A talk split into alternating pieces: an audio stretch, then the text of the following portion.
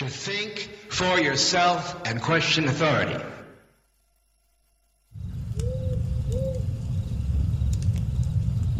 No to się zaczęło! Zaczęło się człowieku, hiperprzestrzeń, radio na fali oczywiście, ja mam na imię Tomek, a ty słuchasz tego na pewno nie w radiu na fali, bo jak zwykle się obijamy i jeszcze nie jest to postawione na nogi tak jak powinno być, a na pewno słuchasz tego w radiu Paranormalium, słuchasz tego w radiu Czasnu, może jesteś na czacie Radia na Fali. No właśnie, zapraszam serdecznie. Weźcie przez stronę radionafali.com. W narożniku jest taki mały psztryczek. Znajdziesz, klikniesz i jesteś na miejscu. I oprócz tego jestem na Skype'ie radionafali.com, tak się nazywa Skype. Możesz tu w ogóle zadzwonić. Rozumiesz, to jest jak najbardziej na żywo, sobotni wieczór. Tu siedzę w takim niby lesie. Ostatnio słuchałem sobie z taśmy, co prawda, ale też słuchałem Barta, który mówił, że no tak, on to siedzi w prawdziwym lesie i ma te prawdziwe dźwięki za plecami, to prawda. Ja siedzę na południu Londynu, za plecami mam troszeczkę bardziej hałaśliwe, mechaniczne dźwięki typu samoloty, no nie do końca może, no samoloty zawsze to słychać, ale wiesz, ulice, takie sprawy. Ale zostawiam te historia, przynajmniej będę się zacinał troszeczkę, muszę się rozgadać przede wszystkim. To jest pierwsza istotna sprawa, jak zwykle. Popić sobie herbatę. Hmm, no właśnie. I zacząć jakoś opowiedź dzisiaj wieczorem. Właśnie, bo ja dzisiaj taki wakacyjny w tej hiperprzestrzeni. Zbliża się koniec wakacji, także ja postanowiłem zrobić sobie troszeczkę wakacyjny taki moment w radiu. No, wakacyjny jak wakacyjny, zawsze jest jakaś historia. Ale dzisiaj nie będzie jakiejś konkretnej historii, ale ciągle się zastanawiam i opracowuję kilka historii, które chciałbym Ci tutaj opowiedzieć. Kilka dosyć egzotycznych historii, ale z półaci Europy i wcale nie tak odległych w czasie, ani przestrzeni, ani wiesz, od życia. Konsekwencje tych historii sięgają do dzisiaj, nas wszystkich, w Europie nie tylko. Ale tak się zastanawiałem, czy jakiś poważny temat, czy nie. Poważnych tematów na świecie jest masa. Właściwie, jak się okazuje, cywilizacja, która stworzyła ten świat jest właściwie śmiertelnie poważna z ukierunkowaniem na śmiertelnie. Otóż to, także dzisiaj relaksacyjnie troszeczkę, relaksacyjnie. Taki koncept troszkę bardziej e, przyszłościowy, a tu się wrzucę troszeczkę, no jakiś taki jak zwykle, przegonię po kilku wątkach związanych z archeologią i tak dalej, i tak dalej, takie drobiazgi, które mi się pozbierały po drodze, drobne refleksje. Niekoniecznie jakiś jeden wielki materiał na to, żeby cię wbić tutaj w fotel, ale wiesz co, jest? Sobota wieczór, jest relaksacyjnie, nie było księcia w tym tygodniu, a jako, że nie było księcia, przepraszam bardzo, coś mi to... Co to jest w ogóle? No. To ja przejmę na siebie rolę relaksacji w tym tygodniu, poza tym, że jest sobota, bez przesady. W sobotę należy się odrobina relaksu. I tutaj też należy się odrobina rela relaksu, tym bardziej, że wakacje... Chciałem powiedzieć wakacje w pełni, a raczej pod koniec wakacji, czy jakoś tak, ludzie się pastwili, czerstwili nad y, różnymi akwenami wodnymi w lasach, na łąkach i tak dalej. Może widzieli jakichś kosmitów, może widzieli jakieś niesamowite rzeczy. To jest taki sezon, gdzie wypływają sprawy kosmitów, sprawy UFO. Ja sobie gdzieś tam y, jednym okiem śledzę, śledzę sobie, oczywiście, że tak, wątek kręgów zbożu, które pojawiają się tutaj na południu Anglii. Znaczy na południu Anglii, dużo powiedziane, południe Anglii jest szerokie, z szerokości mniej więcej Polski Południe Anglii oznacza mniej więcej jakieś 400 km od Londynu, 200... Znaczy w różnych miejscach się pojawiają te kręgi. jednak muszę popić herbatę, żeby się rozgadać. I nie właściwie o lokację tych kręgów tutaj chodzi, bo pojawiały się jak Anglia długa, szeroka, pojawiały się w Irlandii, w wielu różnych miejscach na świecie, ale w ogóle się pojawiają. Jest taki moment, gdzie pojawia się najwięcej i w ogóle moment wakacji jest momentem, gdzie kwestia obserwacji letniego nieba, no właśnie, powoduje, wzmożona ilość obserwacji powoduje wzmożoną ilość aktywnych relacji z tego, że coś się dzieje. No i też chyba większe zainteresowanie tym, że jest coś więcej, coś mniej. Takie tam, także sobie śledzę takie wątki ostatnio. Nic nowego specjalnie się nie pojawia. W ogóle ja mam ciągle takie, wiesz, różne koncepcje na temat tak zwanych kręgów zbożu. To jest taki ciekawy koncept, który się wiesz, pojawia tu i tam. Czy nie koncept, co ja mówię, jakieś opowieści dziwne. Opowiadam. Słuchaj, e, kręgi zbożu, na pewno wiesz co to jest. takie duże wzorki zrobione w zbożu, które powstają nie wiadomo jak, nie wiadomo kiedy. Znaczy wiadomo, że powstają z reguły w nocy. Ciężko jest to złapać, ci ludzie się zasadzają na to wszystko z kamerami, niewielu ludziom się udało to złapać. Jest taki gentleman w Anglii, który przez lata polował na te kręgi w zbożu i jeszcze w czasach VHS-ów i w ogóle kamer termowizyjnych, jeszcze takich dużych, taszczonych na te wzgórza, udało mu się na, e, zarejestrować, nagrać materiał, gdzie widać jak te kręgi się pojawiają, jak takie kulki świecące przelatują nad polem. Trwa to dosłownie, nie wiem, 5 sekund maksymalnie. Przelatują sobie około, nie wiem, 20 cm nad kłosami zboża, tak jakby wisiały nad tym. Takie jasne kulki przelatują, przelatują i pojawia się pattern, jakby ktoś nagle przyłożył niewidoczną pieczątkę, która tak się spontanicznie buduje na tym zbożu. Kulki nagle znikają, odlatują i jest wzorek w zbożu. Nie da się tego zrobić wydeptując e, te wzorki, chociaż tutaj telewizja Discovery wy, wywaliła kap, kupę kasy, łącznie z BBC i tak dalej, kawał tej kasy, żeby udowodnić każdemu, że te wzorki w zbożu są robione przez jakichś maniaków. Jest grupa w ogóle, która robi te wzorki, to też jest inna sprawa, są tacy ludzie, bo też się robi takie wzorki. Widziałem zdjęcia wzorków, które były robione przez ludzi i widać to od razu. Te wzorki, które nie są robione przez ludzi, te, które powstają tak dziwnie, mają jedną ciekawą anomalię. One nie są złamane. Jakbyś normalnie wziął dechę albo cokolwiek i próbował zgnieść sobie to, e, to zboże, ten łan zboża, piękny łan, to by się stało? To byś połamał łodygi na dole. A dowcip polega na tym, że te, na tych oryginalnych, które pojawiły się nie wiadomo skąd, nie wiadomo gdzie, nie wiadomo jak, nie mają połamanych łodych, tylko mają wykręcone. Coś jakby zawirowało to pole, roślina się wykręciła w tym miejscu, obróciła i nie jest połamana. One rosną dalej, to jest w ogóle fenomen. I to jest ta różnica. Farmerzy nie lubią wpuszczać tutaj nikogo na te pola za bardzo, chociaż właśnie to się troszkę zmieniło. To, to jeszcze zależy gdzie. Bo czasami farmer ma większy biznes z tego, że sprzeda to zboże, niż z tego, że cię wpuści na to pole i ty będziesz sobie chodzić dookoła, robić zdjęcie i tak dalej. Z reguły jest tak, że że jak się pojawi jakiś naprawdę sensacyjny krąg, no to wiadomo, że ludzie na weekendy walą tam drzwiami i oknami. Wejście kosztuje 10 funtów, także bardziej się opłaca pokazywać te kręgi niż e, liczyć na zboże. Także jest to, jest to doskonała metoda na taki dodatkowy biznes dla lokalnych farmerów tutaj w Anglii, na południu Anglii, gdzie jest to popularne, dosyć pojawia się często. Natomiast e, pochodzenia, e, pochodzenia tych obiektów, tak można to powiedzieć, wzorków, nie zna nikt do dziś. Nikt absolutnie. Słynna historia z obserwatorium Arecibo, które wysłało taki sygnał w kosmos, że hej, to my ludzie pomachaliśmy do gwiazd. Dostała z powrotem odpowiedź, która była niczym innym jak takim potężnym wzorkiem, który wyświetlił się na zbożu dosłownie 3 km, nie, nie całe, sorry, 1,5 km od obserwatorium, na tym samym polu, na którym stało. Rozumiesz? Ciekawa historia. Okej, okay, teraz czym to jest? Tego nie wie nikt. Koncepcje są niesamowite mówią o tym, że to kosmici odciskają swoje piętno, inni mówią o jakimś, jakiejś technologii HARP, która odciska swoje piętno. Słuchaj, koncepcji jest naprawdę masa. Ja mam tu swoją koncepcję. Ja myślę, że to my robimy. Poważnie. Być może zwariowałem, być może nie. Ale jest, jest to związane bardziej, myślę, z nami niż z kosmitami. Bardziej z takim manifestowaniem się czegoś w rodzaju interfejsu pomiędzy naszą rzeczywistą istotą, tą, którą jesteśmy, tą, którą się powinniśmy czuć cały czas, a pewnym obrazem cywilizacyjnym, który sobie stworzyliśmy na swoje własne, o nie wiem, potrzeby własnego przedsięwzięcia filmowego, teatralnego, tak zwanego dramatu życi życiowego. Mamy cywilizację. I jest coś takiego, że pewne prawidła, tak mi się wydaje, powinny tak czy jak się manifestować, czy chcemy, czy nie. Szczególnie w monokulturach. Nie wiem, czy czy przypadkiem nie jest to aż tak daleko z, y, no nie wiem, może dla niektórych za daleko posunięta koncepcja, ale wyobraź sobie, że to się dzieje tu i teraz. Wyobraź sobie, że planeta się komunikuje, o czym wiemy od lat, nawet już 30. pierwszych badań, w czasach y, Niemczech nazistowskich, jeszcze we Wrocławiu, że było zabawnie robionych.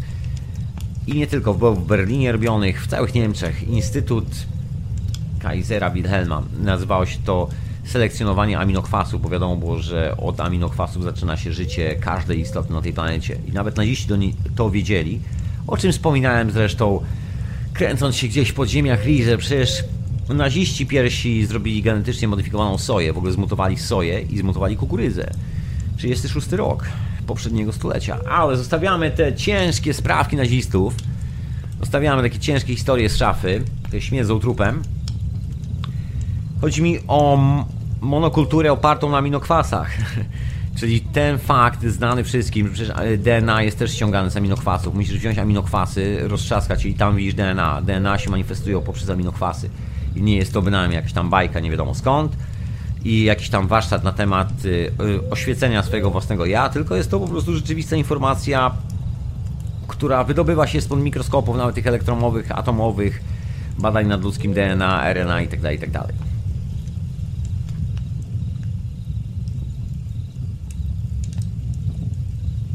Przepraszam bardzo, przepraszam bardzo, ja to musiałem sobie kaszlnąć, dlatego się ściszyłem tak niecnie.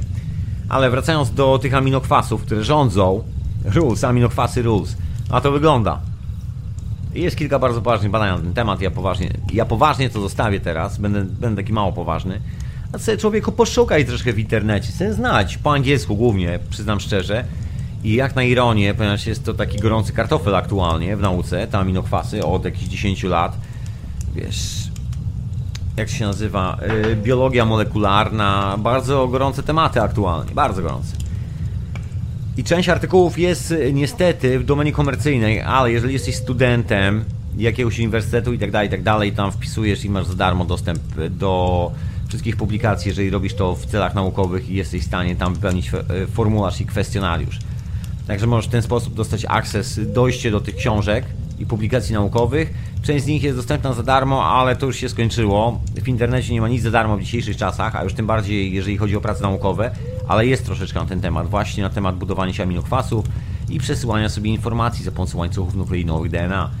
Co się okazało, yy, zmieniło się jakieś tam 7-6 e, lat temu, bo się okazało, że te informacje są przesyłane, ale przez RNA, czyli przez coś, co właściwie nauka nazywała przez ostatnie 60 lat, od momentu odkrycia DNA, całego tego łańcuchu przez Craiga i drugiego gentlemana tu w Londynie. Poza życiu LSD, taka jest prawda, okazało się, że, znaczy nazwano to śmieciowym e, DNA, junk DNA. Później okazało się to junk DNA, stanie jest junk DNA, że właściwie jest go więcej niż normalnego DNA. Później się okazało, że normalne DNA właściwie ma jakieś dziwne korelacje z tym junk DNA. Później się okazało, że tam jest więcej niż mniej. Koniec końców, żeby się okazać, że tam jest RNA, coś co tworzy DNA.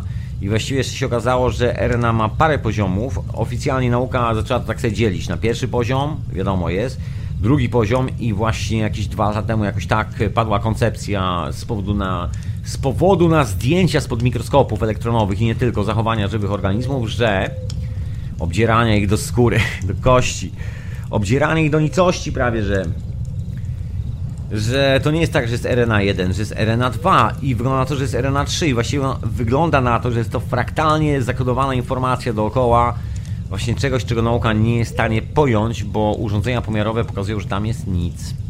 Ale jak się okazuje, to nic dla nauki tworzy życie, czyli mówiąc z definicji, nie jest to żadne nic. Jest to bardzo esencjonalna historia. bardzo esencjonalna. Ja w ogóle tutaj jestem troszkę zawsze na pięku z koncepcją rzeczywistości, która wynika z, z takich koncepcji blisko dalekowschodnich. Karma, Brahmini, wiesz, i tak dalej, i tak dalej. Nie, na pewno, na pewno uważam, że jest zupełnie inaczej od tej strony. O co chodzi? Ponieważ y, w bardzo wielkim skrócie, bardzo wielkim ścinając, mocno po zakrętach mówiąc, y, koncept, y, koncept taki w cudzysłowie, koncept na wschodnie życie, wschodnie życie, koncept na wschodnie życie, poza chińską zupką oczywiście, polega na, żartowałem, nie jest tego główna, polega na zaakceptowaniu i zrozumieniu koncepcji pustki i nicości, o czym Bart ostatnio mówił.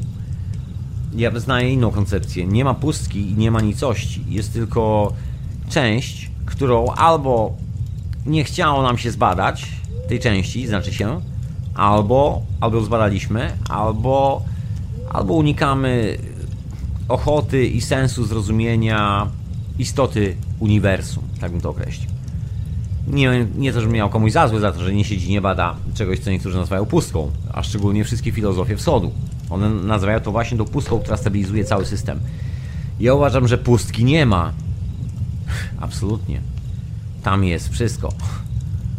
Ale, ale co, wiesz, pytasz się mnie, pytasz się mnie dziewczyno i chłopaku, ale co tam jest? Co tam jest to? Co tam może być? A ci mówię, tam jest wszystko. Tam jest dosłownie wszystko i to nie jest dla mnie żadna pustka. Tam jest po prostu uniwers. Umówmy się, po prostu poważnie. Uniwers. To ja tymczasem e, włączę utwór muzyczny. Taki troszeczkę dłuższy, ale dawno go nie słuchałem. Dawno go nie było. Standardowe sety radia na fali, które możesz pamiętać z czasów, e, kiedy jeszcze player działał. Tak jak, znaczy dalej działa, ale nie ma tych playlisty, jeszcze nie są zabrugidowane i la. Nadrabiam tutaj, nadrabiam tu w hiperprzestrzeni. Także posłuchajmy LT od Bookem. LTJ właściwie, LTJ dokładnie. A ja sobie wrócę po utworze muzycznym. Znaczy nie do koncepcji pustki, chociaż to jest inna sprawa, ale w ogóle do ogólnie takiej troszkę koncepcji, troszkę e, komunikacji właśnie, bo te kręgi w zbożu, aminokwasy, wiesz, coś się dzieje. Właśnie to może zanim puszczę muzyczkę, szybko ci powiem, żebyś skleił sobie, ja też sobie skleję w głowie te dwa fakty tutaj, bo zacząłem, e, zacząłem mówić o tych kręgach zbożu, które się pojawiają, a teraz mówię o aminokwasach. Chodzi mi o to, że jest taka substancja, po której po- porusza się informacja w kosmosie, na to wygląda, i to solidnie się porusza w kosmosie, w całym kosmosie, nie tylko na Ziemi, na Ziemi szczególnie. I jeżeli coś prześlesz po tej e, strukturze, po tej siatce telefonicznej, po tej sieci komórkowej, to się manifestuje natychmiast. I ja mam taką koncepcję, że te manifestacje tych kręgów są związane z naszą obecnością na tej planecie. Niekoniecznie z braćmi z kosmosu, niekoniecznie z żadnymi harpami, niekoniecznie z jakimiś innymi rzeczami. Myślę, że jest to bardziej związane z aminokwasami niż z inną historią. Ale to jeden z takich tematów, rozumiesz, wakacyjnych, który mi się tam e, kolebie dzisiaj po głowie, także będzie dzisiaj parę takich wakacyjnych tematów. Na las sobie huczy oczywiście, jakby nie było. A niech sobie huczy ten las. A co? A ty słuchasz oczywiście hiperprzestrzeni w radiu na fali i nie tylko słuchasz, słuchaj, nie tylko słuchasz w radio mojego słodkiego głosu, słonko. Słuchaj, oprócz tego wszystkiego to jeszcze jest na YouTubie Radia Paranormalium, także jeżeli masz taką wewnętrzną potrzebę, jest, jest wszędzie, hiperprzestrzeń jest wszędzie. Mówiłem o czym jest ta audycja? Jakie, jaką, e, jaką skalę tematów porusza? Całą, wszystko porusza, wszystkie tematy. No właśnie. Tylko też jest nawet nad- nadawana wszędzie, rozumiesz? Inwazja, inwazja, inwazja hiperprzestrzeni. I bardzo dobrze, ale zostawiamy tą kwestię inwazji. Któryś z obecnych na czacie, pozdrawiam serdecznie, gentlemana, wyczuł, a nie wyczuł, no ciężko się domyślić, jak od 15 minut mówię o tych aminokwasach, czy o 10, to trudno się domyślić, że będę dalej kontynuował. Prawda? Ciężko, ciężko z tą spostrzegawczością, ciężko, drogi Watsonie. Także ja tu kontynuuję, słuchaj człowieku, słuchaczko i słuchaczku, historię. No właśnie, bo tu w ogóle z tymi aminokwasami jest ciekawa sprawa. W ogóle badane są od lat 30., żeby było zabawnie, jest to właśnie ta tajemnicza, nie, nie wiadomo co, działalność Instytutu Kaisera Wilhelma i nie tylko w nazistowskich, faszystowskich Niemczech. Taka jest prawda. I nie tylko. Sprawdzano tak dosyć ekstremalnie te rzeczy. A może powiem po prostu tak, że sprawdzano to tak samo, jak sprawdzano to później. Kobiety w ciąży i co się dzieje z potomstwem, jeżeli kobieta jest zainfekowana jakimś paskudstwem. Się okazuje, że dzieci rodzą się bez tego paskudstwa. Do tej pory takie wypadki pod tytułem y, mama jest zain- zainfekowana jakimś śmiercionośnym wirusem, rodzi się dziecko, dziecko jest absolutnie zdrowe. Chociaż właśnie. I tu się okazuje, że przynajmniej jest to jedna z wielu koncepcji, jest to taka fantastyczna naukowa dla niektórych koncepcja, dla wielu koncepcja, bardzo często też dla wielu badaczy owych, kam, owych e, no nie kamiennych kręgów, chociaż, chociaż to też, dla badaczy owych e, zbożowych kręgów i nie tylko, i kilku innych dodatkowych tajemnic, takich jak obiekty niezidentyfikowane, jak, e, nie wiem, tajemnicze królestwa o nazwie Shambhala, takie jak, wiesz, wiele spraw dookoła, które są tak zwanymi granicznymi sprawami. Jeśli są wakacje, także jeśli się ślizgam po tej granicy granicznymi tematami, a co? Czas najwyższy. Bo to jest coś, co zmusza zaakceptowanie, no nie wiem, no próby być może, być może próby, a być może właśnie tego rzeczywistego rozumienia tej istoty, która rządzi tym wszystkim. Prawie jak Goethe, prawie jak Goethe, prawie jak Faust. No właśnie, bo to jest taka historia troszkę z Fausta, że jest taka tajemnicza substancja, za którą uganiali się alchemicy. Jak świat długi i szeroki od czasów starożytnego Egiptu, wiadomo, że była wcześniej. Wiadomo, że ktoś te Kamieniołomy, kamieniołomy w Asuanie obsługiwał. Jeżeli ktoś był albo widział zdjęcia, to wie, że nie ma maszyny na tej planecie, która by podołała takiej robocie. Nie ma takiej maszyny. Jak ktoś ma problem, jest doskonały materiał. Na telewizji Tagen zresztą. Pozdrawiam serdecznie i polecam w ogóle wpaść czasami, jak czegoś szukasz fajnego w polskim internecie, to telewizja Tagen. I tam masz taki materiał Franca Zalewskiego na ten temat. Jak to wygląda z tymi skałami. I jest taka bramka pod tytułem jedna, jedna moc, jedna substancja. Niektórzy, którzy zwariowali po drodze i uwierzyli w monoteistyczne religie, tacy, takie wiesz, nazwali to kabałą i tak dalej, i tak dalej. Różne dziwne nazwy. W rzeczywistości chodzi o taką analogową bramkę do trochę innego wymiaru, do trochę innych mocy. Bramkę, która wiedzie nie przez kółka zębate, ale przez aminokwasy. I bramka brzmi tak, że cokolwiek ci się nie dzieje, sobie przychodząc na ten świat, masz taką mocną kombinację swojej własnej bramki, że żadne paskustwo się ciebie nie ima, łącznie czasami z przypadkami napromieniowania, co w ogóle jest szokujące, prawda? No a się okazuje, że młody człowiek, młoda istota, która się pojawia na tej planecie, ma taką kombinację, a właściwie aminokwasy, które manifestują tą istotę, bo to w ten sposób należy potraktować, że pierw jest kombinacja aminokwasów, później dopiero pojawia się jakiekolwiek życie fizycznie nam znane, gdzie wszyscy się zastanawiają, kurde, kiedy życie się zaczyna, kiedy się kończy, kiedy jest początek tego płodu, a kiedy nie ma, kiedy jeszcze jest... Problem z tym, że to wszystko to jest e, kombinacja aminokwasów. Jeżeli ktoś chce szukać początku, powinien szukać kombinacji aminokwasów. I tam zapewne zobaczy a i tak wiadomo, że jest to wcześniej, bo coś jeszcze klei te aminokwasy. To jest ta tajemnicza moc, y, której szukali wszyscy alchemicy na świecie. W postaci kamienia filozoficznego, że jest coś, co powoduje, w bardzo wielkim skrócie mówiąc, ja tak czasami mówię o tym kamieniu filozoficznym. Zresztą kto nie, nie czytał pana samochodzika? Moje pokolenie, jestem już dziadkiem, doskonale wie o co chodzi. Kamień, który bierz do ręki, wypowiadasz życzenie w głowie i manifestuje się Twoje życzenie. Wszystko transmutuje podług Twojej woli. To jest kamień transmutacji, kamień filozoficzny. Kamień, który też Cię zmienia. Stajesz się kimś na wskroś Boga, jak głosiła kabalistyczna koncepcja. Bo tam jest ten problem, że jest, jest już jeden Bóg i nie ma na drugiego miejsca.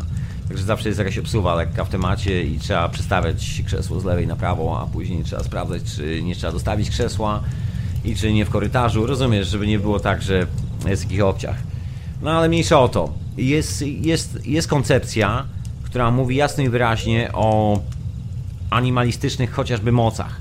Taka historia znana ze wszystkich tak zwanych tajemniczych brat, stowarzyszeń, chociażby jeżeli e, się przekopiesz przez czasy Austro-Węgier, przez czasy pruskie, zobaczysz ile tego powstawało w Niemczech i Austrii, tych wszystkich stowarzyszeń tajemniczych, w Ril i nie tylko. Masa tego, nie tylko tam, bo i we Francji.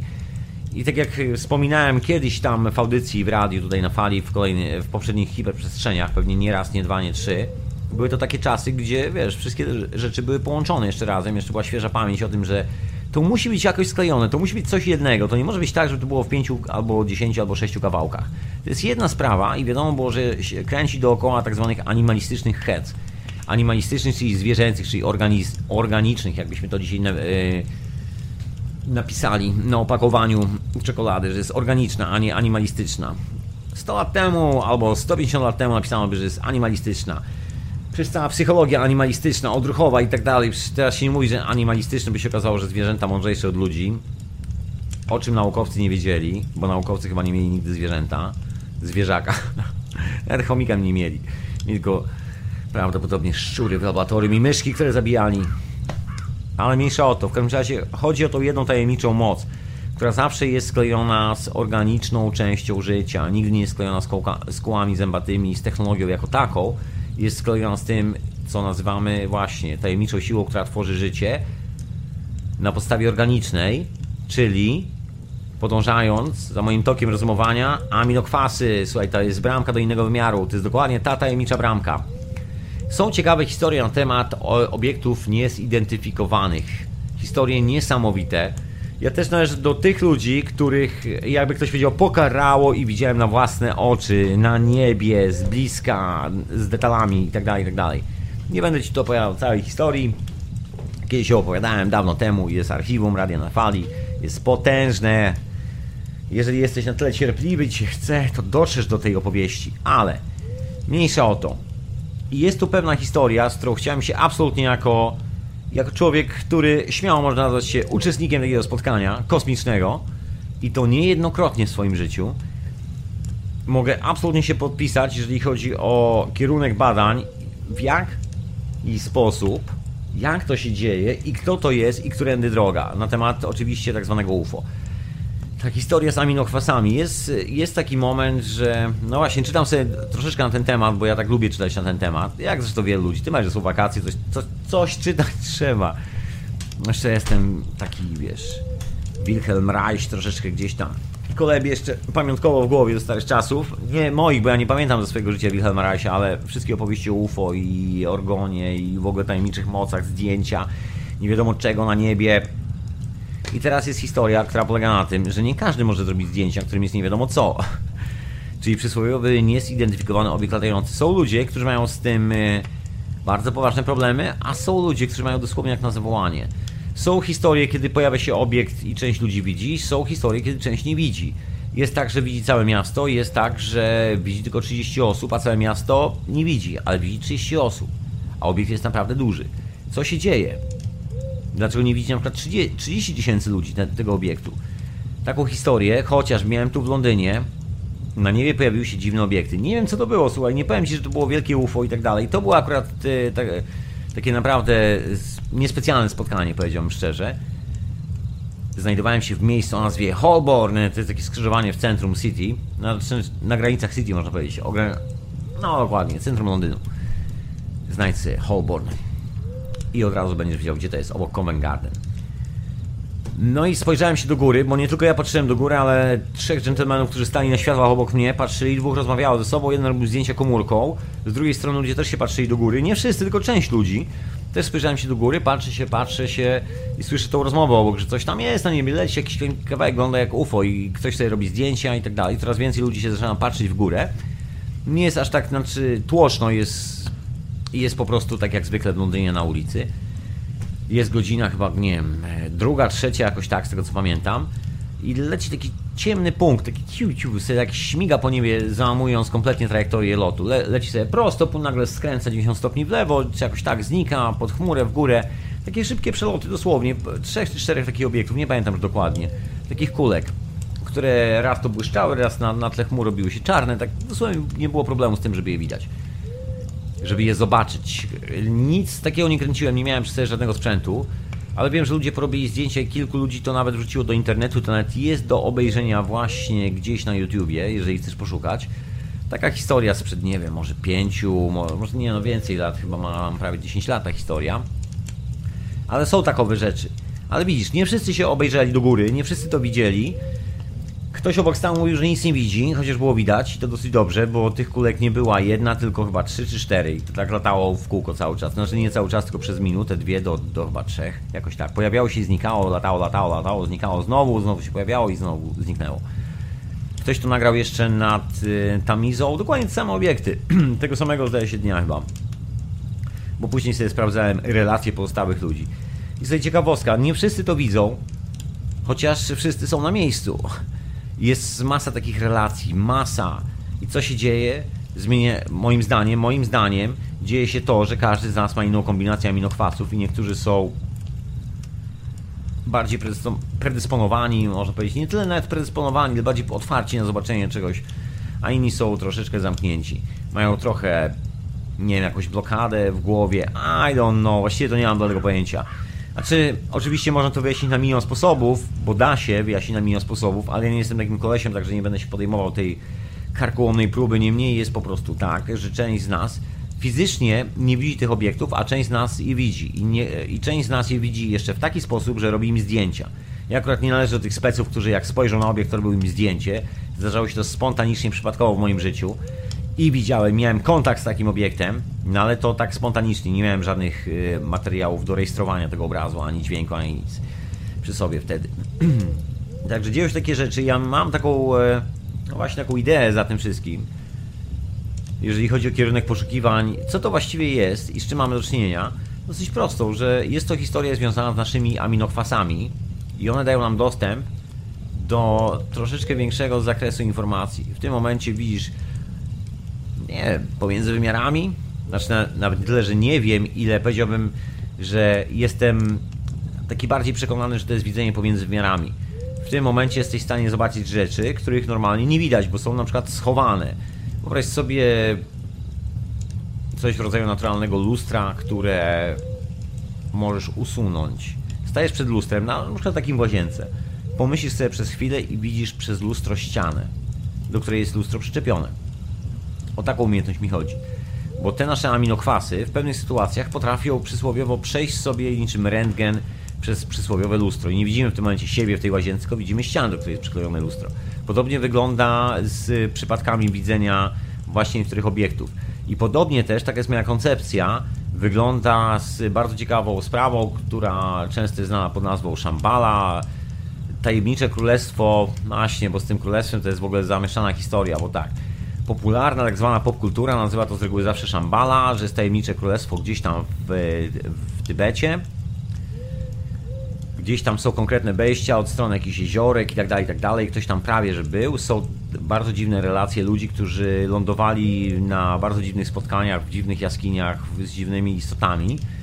I takich dosyć, e, że tak powiem, wiarygodnych ludzi. Do tych wiarygodnych ludzi, czy wiarygodnych, czy nie, to już zostawiam tobie, należy chociażby gentleman, który jako jedyny na świecie dokonał transplantacji oczu i to zadziałało i działa do dzisiaj. Dziewczynka żyje, dziewczyna już żyje i widzi tymi oczami, nie, na do, nie najlepiej, ale widzi, może normalnie funkcjonować. to, był, to jest pan chirurg z Rosji, którego imienia w tym momencie i nazwiska nie pamiętam, który jest największym specjalistą od, y, od operacji chirurgicznych oczu na świecie. Jako jedyny dokonał udanej transplantacji, wszyscy inni nawet nie próbowali się tego podejmować.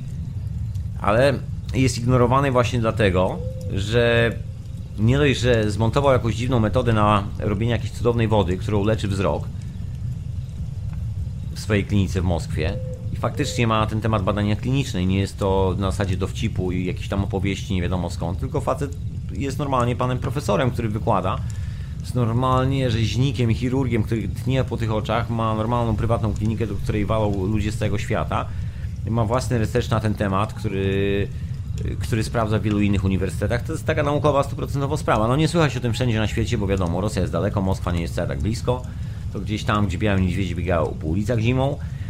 Daleko w każdym razie, ale taki gentleman jest. I on się wybrał kiedyś na poszukiwanie właśnie takiego tajemniczego królestwa o nazwie Shambhala, że to jest królestwo jak e, kraina kaszy, o, bo to jest dokładnie taka sama druga nazwa. Dokładnie to samo, właściwie chodzi o tajemnicze królestwo, zaginione dobre królestwo, w którym wszystko dzieje się dobrze, wszystko jest idealnie, wszystko jest super. Rządzą niesamowite moce, ty się leczysz, y, wiesz, latasz w kosmos, no jest po prostu wszystko, człowieku, jest, jest wszystko, no, jest świat, rozumiesz? I to tajemnicze królestwo, widzisz, katolicy przekuli to na raj, że jest coś takiego, ale dopiero po twojej śmierci. To też jest taka ciekawostka, bo nie możesz się złapać za rękę i powiedzieć, kłamiesz, kłamiesz. Właściwie poniekąd mają rację, bo kiedy fizycznie odklejamy się od naszej formy fizycznej, to przechodzimy na inną formę aminokwasu. Właśnie ten numer z DNA i RNA, który odkryto, teraz, teraz jest taki bardzo kontrowersyjny dla nauki, bo się okazuje, że tam jest tak zwana pustka, nie ma nic. I właściwie do innego wymiaru przechodzi to nic. Rozumiesz, nie, nie, nie musimy zabierać ze sobą komórki, nie musimy zabierać ze sobą molekuły fizycznie, nic, nie zabieramy ze sobą nic, po prostu jesteśmy. I to nie jest kwestia naszego kodu DNA, ani z tych rzeczy. Się okazało, że kod DNA to tylko zdolności adaptacyjne, które dziedziczymy po przodkach z największą intensywnością do, do trzech pokoleń do tyłu. No właśnie, takie ciekawostki.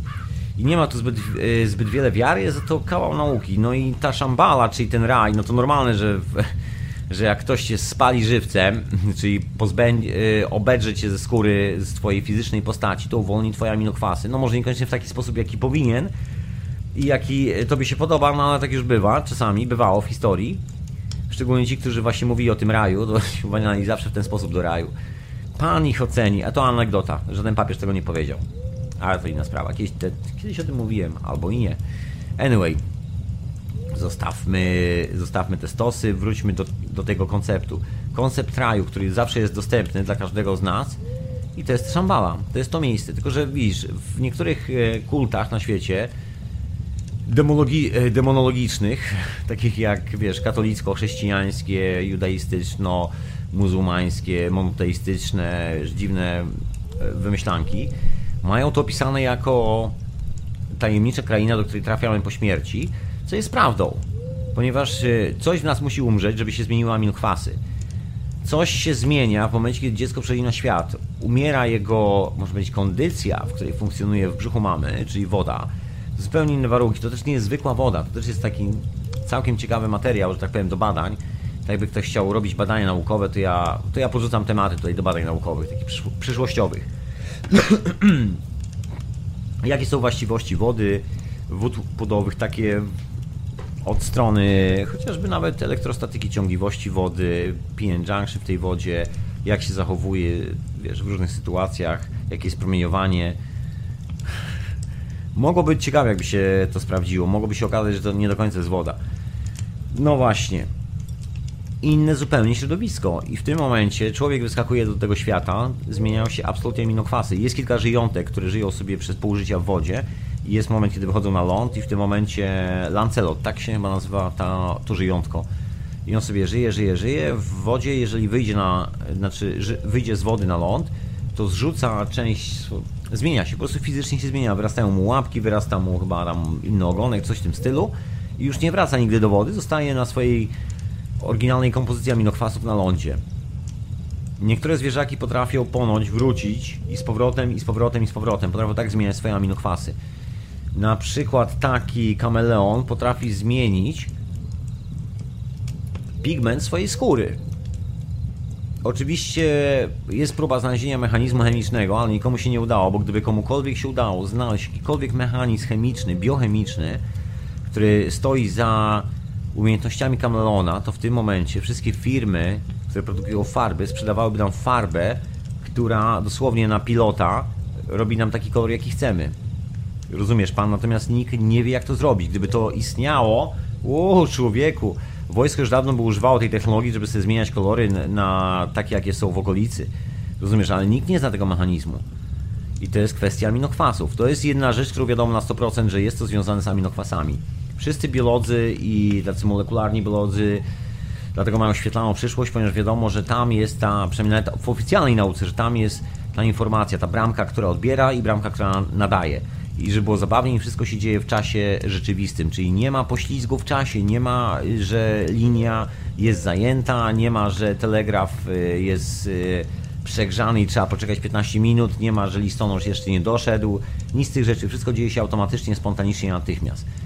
I ta historia z Szambalą, z tą y, tajemniczą krainą, Aghartą, jakkolwiek by to nazwać, podziemne krainy, najczęściej występuje w mitach i legendach, ludowych podaniach, religiach, teologiach właśnie pod takim hasłem.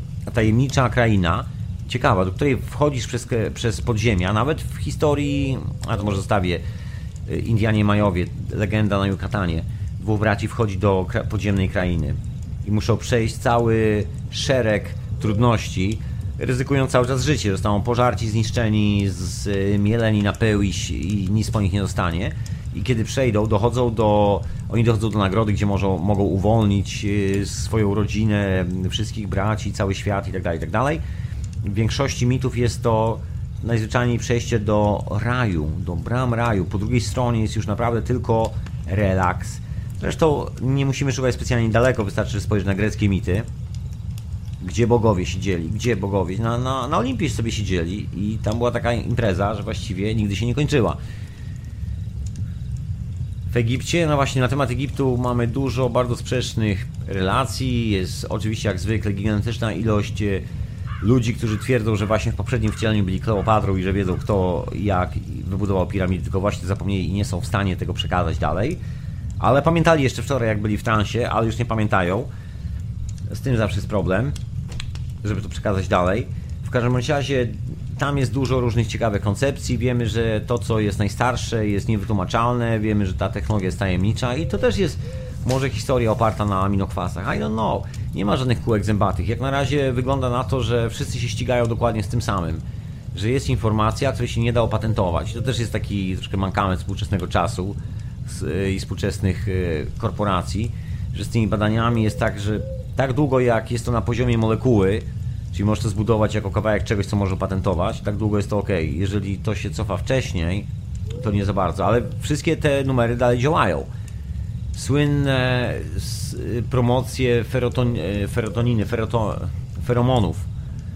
Ludzie tam kupowali feromony, żeby być lepiej odbierani przez innych i tak dalej, i tak dalej. Wszystkie te historie, bo to właśnie na podstawie tych badań, tylko że numer polega na tym, że produkcja tych wszystkich substancji chemicznie powoduje, że one właśnie nie do końca chcą działać.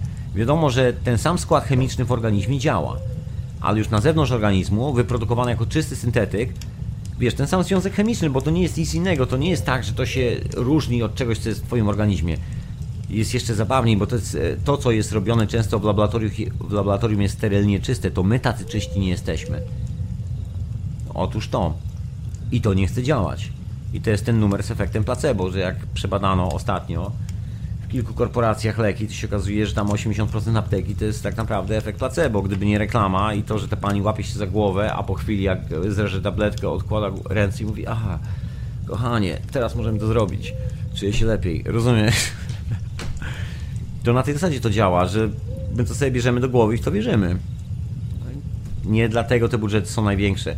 Sobie budżety na opakowanie i na reklamę w korporacjach farmaceutycznych są dwa razy wyższe czy trzy razy wyższe niż budżety na badania. I wiem o tym, bo przez krótką chwilę w życiu pracowałem dla tego sektora. Tak mi się zdarzyło zrobić takie zlecenie, rozumiesz pani, pani. I dosłownie w szoku człowiek, że tam to najważniejsze jest opakowanie, że tam badania, jakie badania, jest patent, to tam 30 lat te same patenty w kółko mielone, zmienia się tylko nazwę na opakowaniu, zmienia się coś tam przestawia, widzisz, bo jak pójdziesz dalej, to już się nie da patentować, bo pojawiają się moce, o których, o których nie wiadomo jak działają. Inna sprawa, że próba wy, wyselekcjonowania tych substancji tak niezależnie i zmuszenia naszego organizmu do działania podług jakiegoś schematu też nie działa. Wiadomo, że działają tylko sklejone z ludźmi, że jest to ta magiczna moc, ta magiczna moc jest sklejona z tobą, ze mną, z żywym organizmem i tylko wtedy te aminokwasy działają. I teraz spójrz na tą historię o magicznych, wiesz, e, krainach Szambali, jak to zwał. Przechodzisz przez krainy podziemia, gdzie możesz wyzionąć ducha i dokonujesz e, czegoś takiego jak takiego duchowego oczyszczenia, ponieważ dopadają cię wszelkie możliwe lęki, jesteś na krawędzi życia, twoje emocje i wszystko, co wydawało ci się najbardziej skrajną emocją wcześniej, umiera, ponieważ właśnie wtedy przeżywasz skrajne emocje i z tej perspektywy, patrząc na swoje własne życie, stwierdzasz, to ja się martwiłem? Bullshit, nie było czym się martwić. Teraz to mam problem. Teraz nie mam problemu. A, najwyżej umrę. I dochodzisz do tej granicy, kiedy akceptujesz to, że tu jesteś, albo że cię tu nie ma. I to jest moment, kiedy przechodzisz w jakiś magiczny sposób, ja bym to nazwał śmierć emocjonalną. Przechodzisz podczas tej emocjonalnej śmierci ową granicę wymiany swoich aminokwasów, bo wiadomo, że człowiek poddany stresowi bardzo dużemu wymienia, wymienia sobie aminokwasy. I to się, no to można zbadać, to jest badane. Badania się robiło, się robiło i się dalej robi na uniwersytecie w Hiszpanii, w Portugalii i w Stanach Zjednoczonych. Komunikacja na aminokwasach w naszym mózgu się odbywa w tempie nieprzeciętnym. Się okazuje, że odpowiednio pobudzony w odpowiedniej sytuacji, właśnie takiej śmierci emocjonalnej, kiedy kiedy wszystko, kiedy pojawia się wszystko, co jest najpiękniejsze w naszym życiu i wszystko, co jest największym dramatem, taki moment kolapsu emocjonalnego, ale jednocześnie uwolnienia od wszystkich lęków, właśnie powoduje potworne przebudowanie siatek neuronowych. I one nie przebudowują się od środka, że coś idzie po drabinie z dołu na górę, tylko nagle koleś pojawia się i na dole drabiny, i na górze drabiny. Jest wszędzie, jest na każdym schodku. Po prostu nagle informacja pojawia się wszędzie. Używa jakiegoś niewidocznego pola, którego ani neurolodzy, ani nikt inny nie jest w stanie złapać fizycznie, bo ono fizycznie jako coś, jako coś nie istnieje. To jest po prostu pustka człowieku. Ale jak się okazuje, to nie jest pustka, tylko to jest wszystko. Tadam! I teraz wyobraź sobie, że przechodzisz przez tą krainę, dokonujesz e, takiego wstrząsu emocjonalnego sam ze sobą, umierasz, rodzisz się na nowo ten Feniks z popiołu i kiedy wychodzisz e, z tej jaskini albo na jej drugim końcu, wchodzisz do zupełnie innej rzeczywistości. Nagle się okazuje, że twoja kombinacja aminokwasów pozwoliła ci otworzyć przejście pomiędzy wymiarami. Przypominasz sobie angielskie bajki dla dzieci o tajemniczych drzwiach w ogrodzie, które się otwiera jeżeli jesteś dobrym człowiekiem, zrobiłeś coś miłego, dobrego, to nagle te drzwi są widoczne, znajdujesz kluczyk, otwierasz, przechodzisz i tam jest inny świat. I kiedy wchodzisz do tego innego świata, to w tym normalnym świecie mija tylko minuta, a tam minęły lata. Kiedy wchodzisz do tego, no, do tego świata tutaj, z powrotem jesteś w tym samym wieku, z którego tu wyszedłeś. Jakby się nigdy nic nie stało. I to jest taka ciekawostka związana, moim zdaniem, tutaj z e, opowieściami o wizytach w tych wszystkich tajemniczych miejscach. To jest ta kombinacja aminokwasów. Wiesz, przynajmniej można to w ten sposób spróbować wytłumaczyć. To jest mój e, koncept, z którym się tutaj ścieram. To jest taka bardzo kompleksowa historia, która pozwala złapać, dlaczego, nie wiem, statki kosmiczne, które się pojawiają gdzieś tam na niebie, albo w każdym razie niewyjaśnione zjawiska, czy są statki kosmiczne, czy są żywe istoty, kto to wie, co to jest i kiedy. Zobaczymy, się dowiemy. Albo coś w tym stylu. W każdym razie, że część naszej percepcji jest związana ewidentnie z aminokwasami. Jeżeli spojrzysz na tę planetę, na planetę Ziemia i zobaczysz ten piękny niebieski kolor nieba, to ten niebieski kolor nieba bierze się stąd, że aminokwasy łączą się w molekuły w niebie i to się łączy w wodę, w chmury. Najprościej mówiąc, te kłęby chmur, które latają nad nami, to nie jest nic innego jak chmury aminokwasów zbierane z całej tej planety. A pod nami jest e, taka ciężka substancja, która zawiera bardzo radioaktywne substancje. Poważnie. To się czyści oczywiście, to nie jest tak bardzo radioaktywne, chociaż jest troszeczkę. Nazywa się ropa.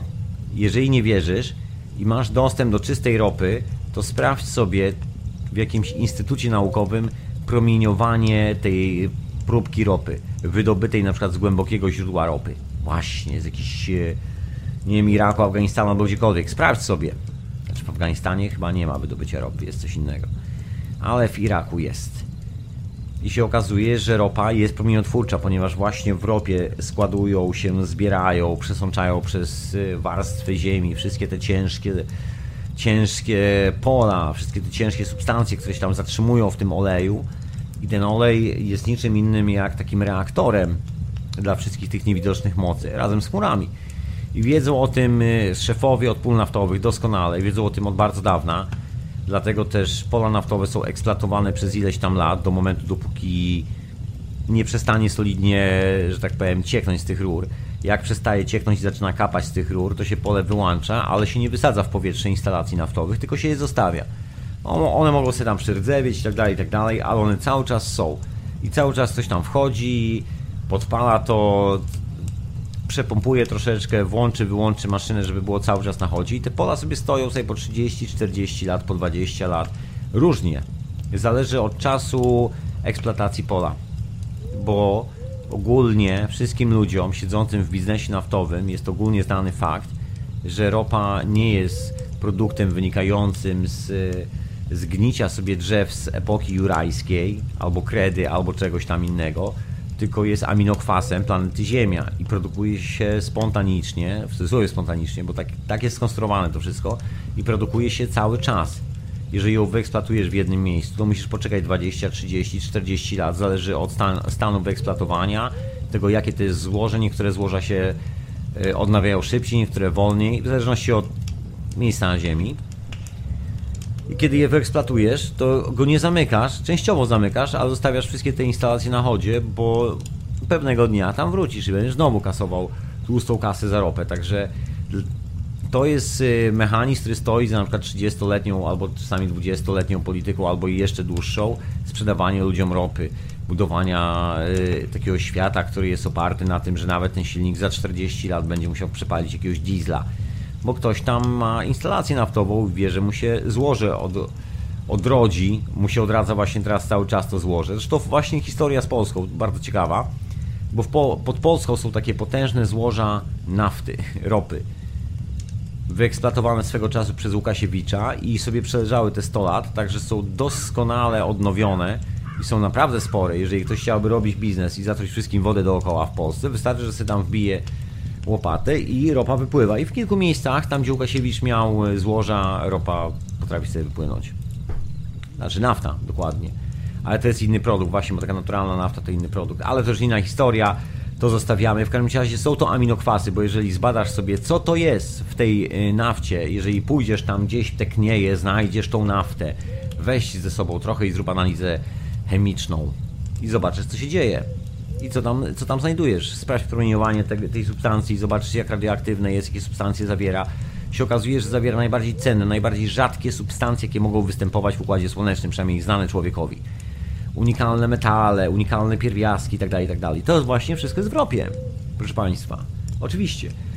I to jest taki troszkę magnes, który wypycha te chmury do góry, a chmury odpychają się, bo są e, magnesem same w sobie. Aminokwasy na górze, aminokwasy na dole.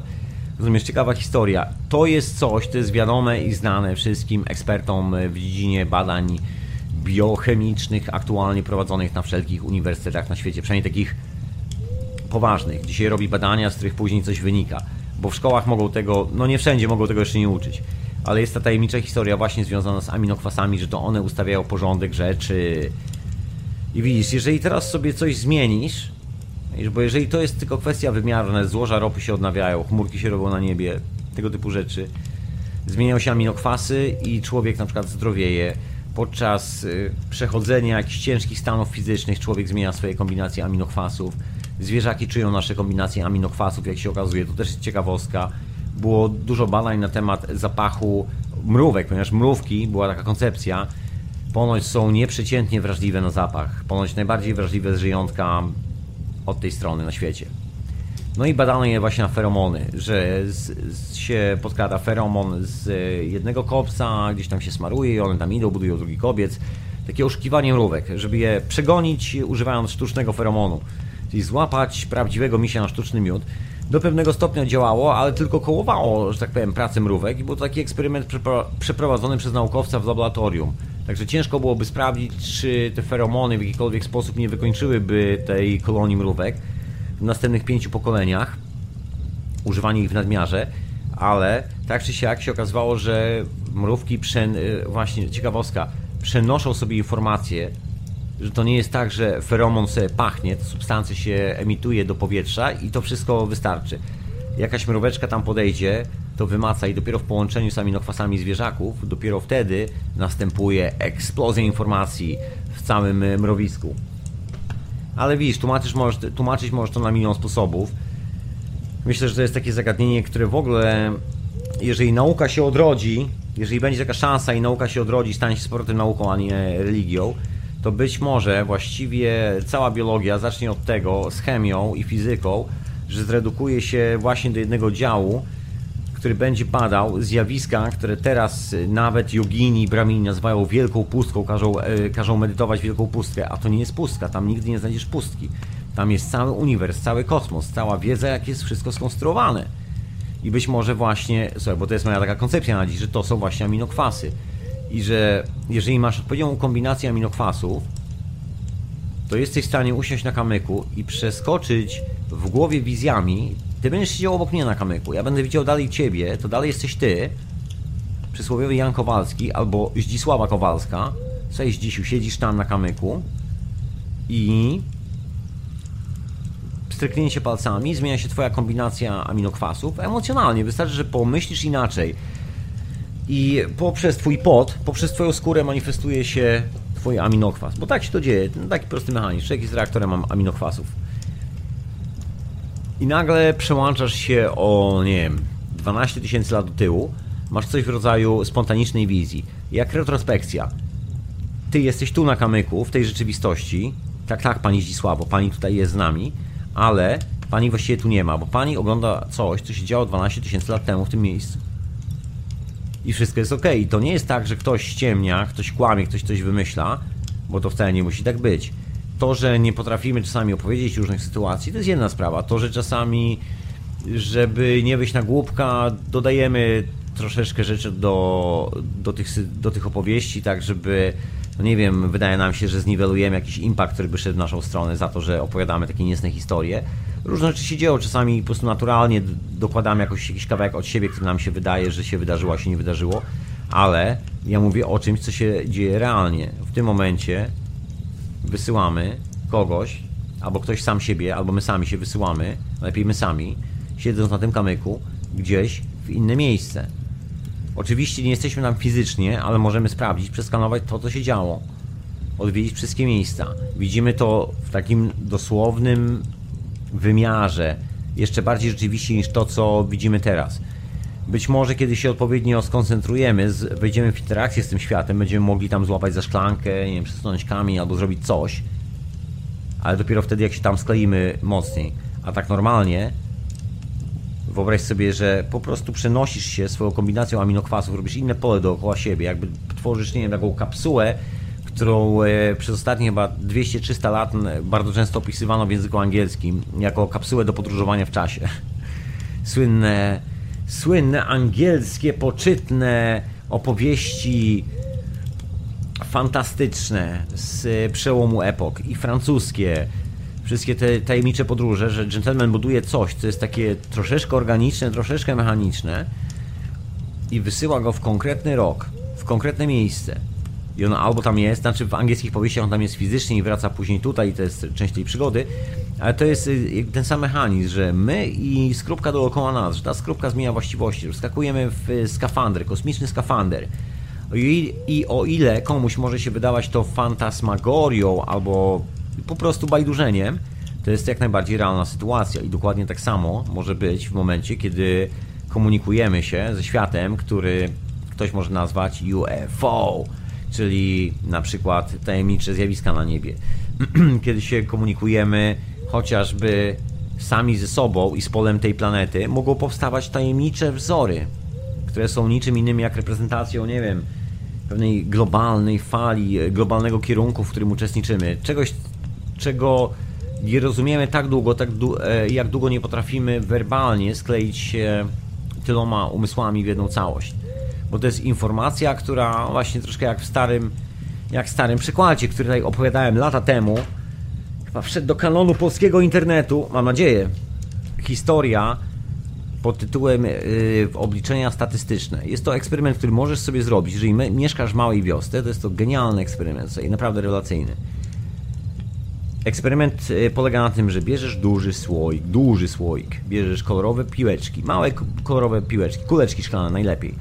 I do tego słoika wsypujesz aż po samą szyjkę, do samego pełna, wsypujesz tych kolorowych szklanych kuleczek. I numer polega na tym, że wszystkie te osoby, przypuśćmy, że jest to mała wioska, w której mieszka 30 osób. I każda z tych 30 osób, czy to babcia, czy to małe dziecko, każdy z tych e, każdy z uczestników e, życia tej społeczności ma za zadanie oszacować ilość tych kuleczek w słoiku. Jedyna dopuszczalna metoda pomiaru jest taka, że wysypujesz mu dwie garści albo garści, żeby sobie sprawdził ile to jest w garści e, kulek, żeby sobie porównał do słoika i żeby oszacował ile mniej więcej w słoiku może być kulek. I teraz zbierasz te wszystkie odpowiedzi i numer polega na tym, że każda indywidualna odpowiedź jest pomyłką. Dosłownie każda. Nikt nie jest w stanie fizycznie oszacować ilości kulek w słoiku. Nie ma takiej możliwości, nikomu się to na świecie jeszcze nie udało. Ale kiedy sumujesz i wyliczysz średnią ze wszystkich wyników tej całej społeczności, to nagle się okazuje, że masz bardzo dobre, dobre trafienie. W zależności od tego, jak dużo sumujesz, masz idealne trafienie na ilość kulek w słoiku. Nie wiem, czy aż tak idealne, ale sprawdź to, sprawdź. Taki eksperyment. Się okazuje, że w całości, jeżeli jest nas ileś tam, to w tym momencie możemy zrozumieć przekaz. A takie siedzenie pod tytułem ja żyję po swojemu, tutaj badam te zjawiska, jestem hermetycznym badaczem i tak dalej, i tak dalej, porównuję wzorki do jakichś historycznych rzeczy z przeszłości i tak dalej, i tak dalej, do jakichś e egipskich piramid. Wszystko to może się okazać kompletną bzdurą, takim zwyczajnym attachmentem, który się robi tylko dlatego, że nie zdajemy sobie sprawy, jak daleko i głęboko sięga i jak jest zaawansowany ten proces naszej własnej komunikacji z tą planetą. Może tak być? Może tak da się? No właśnie. Da się? Da się? Mówiłem, że się da. I to jest kształtowane przez aminokwasy. Może tak być, proszę pana i proszę pani. Tylko, że z tej perspektywy, jeżeli patrzymy na to jednostkowo, nikt z nas nie jest w stanie absolutnie nic na ten temat powiedzieć i żadna analiza nie ma absolutnie żadnego sensu. Chyba, że dosłownie wszyscy ludzie na świecie będą w takiej samej kondycji, ale widzisz, w tym samym stanie, ale nie na zasadzie, że pomyślą o młotek i wszyscy myślą o młotku przez 5 sekund na świecie. Jest taka globalna akcja, wiesz, wszystkie telewizje na świecie, satelitarne, radia, gazety, rządy, wojsko, policja na ulicach, pielęgniarki, pielęgniarze, funkcjonariusze straży pożarnej, harcerze, wiesz, i wszyscy na na 30 sekund myślimy młotek, to nie działa na tej zasadzie. To działa na zasadzie emocjonalnej. Dopóki, dopóki jesteśmy zaburzeni emocjonalnie, coś nie gra z naszą interakcją z drugą żywą istotą, chcemy ją zatłuc czymkolwiek, co mielibyśmy pod ręką, do tego momentu informacja, która jest w tym obrazku, jest dla nas zagadką. I zawsze będzie. I nie ma szans, żebyśmy ją rozwiązali. Tak samo jak biorąc y, garść tych kulek i szacując, ile może być wszystkiego razem w słoiku, nie mamy absolutnie żadnych szans. Możemy to do prób i błędów sprawdzać przez całe życie, ale wiesz co, komu chce się liczyć te wszystkie kulki w słoiku? No właśnie, i co ci to da? Ile lat to zajmie? I co tylko kulki w słoiku? A co dopiero ze z, y, kręgami w zbożu? Z kulkami masz prosty wynik, matematyka, po- podajesz jeden cyferek. A co oznacza wzorek, który jest geometrycznym wzorem, który coś pokazuje? Pokazuje nas samych w momencie transformacji?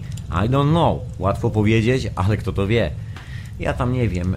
Yy, to ja może puszczę muzyczkę. A ty pomyśl troszkę nad tym, bo ja dzisiaj tak e, wakacyjny temat, wiesz, włóczenie się po łąkach, tajemnicze wzorki w zbożu, tajemnicza kraina, do której trafiasz, kiedy tylko pomedytujesz przez e, miesiąc gdzieś w jakiejś jaskini w Tybecie wychodzisz i nagle mnich, który widzisz, czy ty się go nadajesz czy nie, prowadzi cię w odpowiednie miejsce i tam przekraczasz bramę i wkraczasz do miejsca, gdzie siedzą istoty, które wyglądają jak ludzie, a mają po 3-2 metry wzrostu, wielkie, potężne, siedzą i medytują.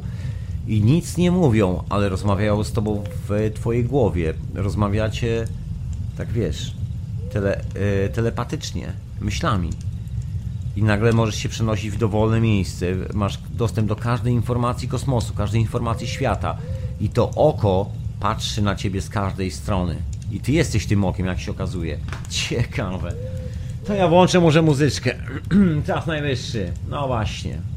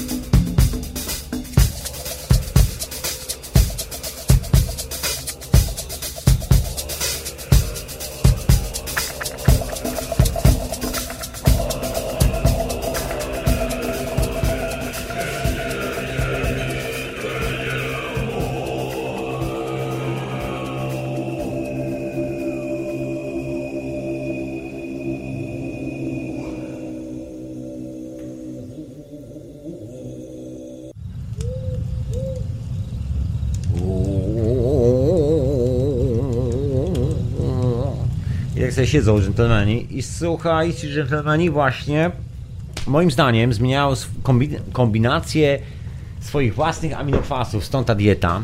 Dlatego w Tybecie się raczej nie jada mięsa. Raczej niespecjalnie. I wiele innych rzeczy się nie jada, albo jada się specjalnie, ćwiczy się specjalnie, żyje się inaczej, myśli się inaczej, emocjonalnie. Stwarza się, stwarza się przestrzeń, gdzie dobra emocja wibruje, cokolwiek to oznacza. Czyli, że wszystkie rzeczy, które robimy w swoim własnym życiu, są determinowane dobrą emocją, nie werbalnym pomyśleniem w sensie myślę dobrze, tylko muszę poczuć się dobrze z tym wszystkim. W ogóle ta tradycja została na wschodzie dosyć mocno.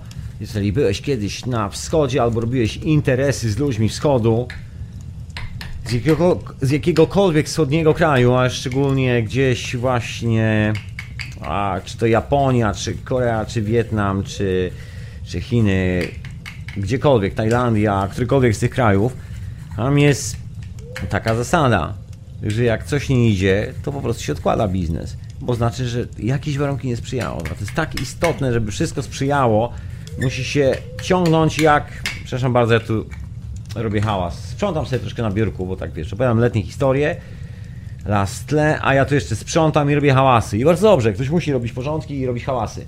Właśnie. Ci panowie też mają tą historię związaną z aminokwasami, że takie, znaczy wiesz, nikt nie, nie nazywa tego dosłownie aminokwasami tam, ale jest bardzo mocne parcie, ciśnienie na to, żebyś żył w konkretny sposób i żebym ja żył w konkretny sposób i to jest potencjalnie, bo nikt ci tego nie obiecuje, potencjalnie furtką, bramą do tego, żeby złapać ten starożytny wymiar.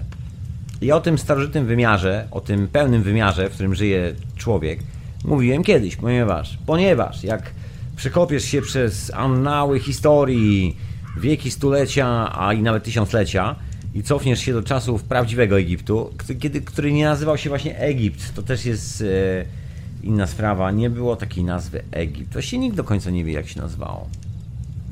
No właśnie. Kamet. Kemen. Właściwie nikt do końca nie wie. Właściwie to jest. Y, znamy tylko to ostatnio całe zapisy, ale to może zostawię. Nie wiemy jak. Nie wiemy jak, jak mu na imię było. Nie znamy. Nie znamy człowieka zupełnie, ale. Ale wiemy, że ten człowiek pozostawił po sobie kilka ciekawych budynków i widać na nich różne ciekawe wzorki, które jako na żywo no można sobie interpretować jako aminokwasy, jako poruszanie się w troszkę inny sposób, jako inna kraina, po prostu inna kraina, w której, nie wiem, ludzie mają głowy koni, a konie mają e, głowy ludzi, rozumiesz? I w drugą stronę, i w drugą stronę, i w drugą stronę, dowolne kombinacje. To samo jest u Sumerów, taki tajemniczy kraj, w którym dzieją się rzeczy, które normalnie są fizycznie niemożliwe, przynajmniej z punktu widzenia współczesnego człowieka jest jakiś bajkowy, niesamowity świat, gdzie istoty latają na niebie, gdzie dzieje się tyle, że głowa mała. Wszyscy o tym wiedzą, bo te zdjęcia tych wszystkich wykopalisk archeologicznych, nawet jeżeli ktoś tam nie był, a szczególnie często tych kolesi, yy, oni zostają e, bardzo często wielkimi poszukiwaczami prawdy i posługują się tymi zdjęciami, dlatego na internecie jest tego masa. Masa ludzie szukają, znajdują, wymyślają nieprzeciętne kosmiczne teorie, próbują e, znaleźć, nie wiem, rurę od silnika odrzutowego gdzieś na jakiejś steli wykopanej gdzieś w środku Meksyku i tak dalej, bo wydaje mi się, że widzą tam rakietę, a może to nie o rakietę chodzi.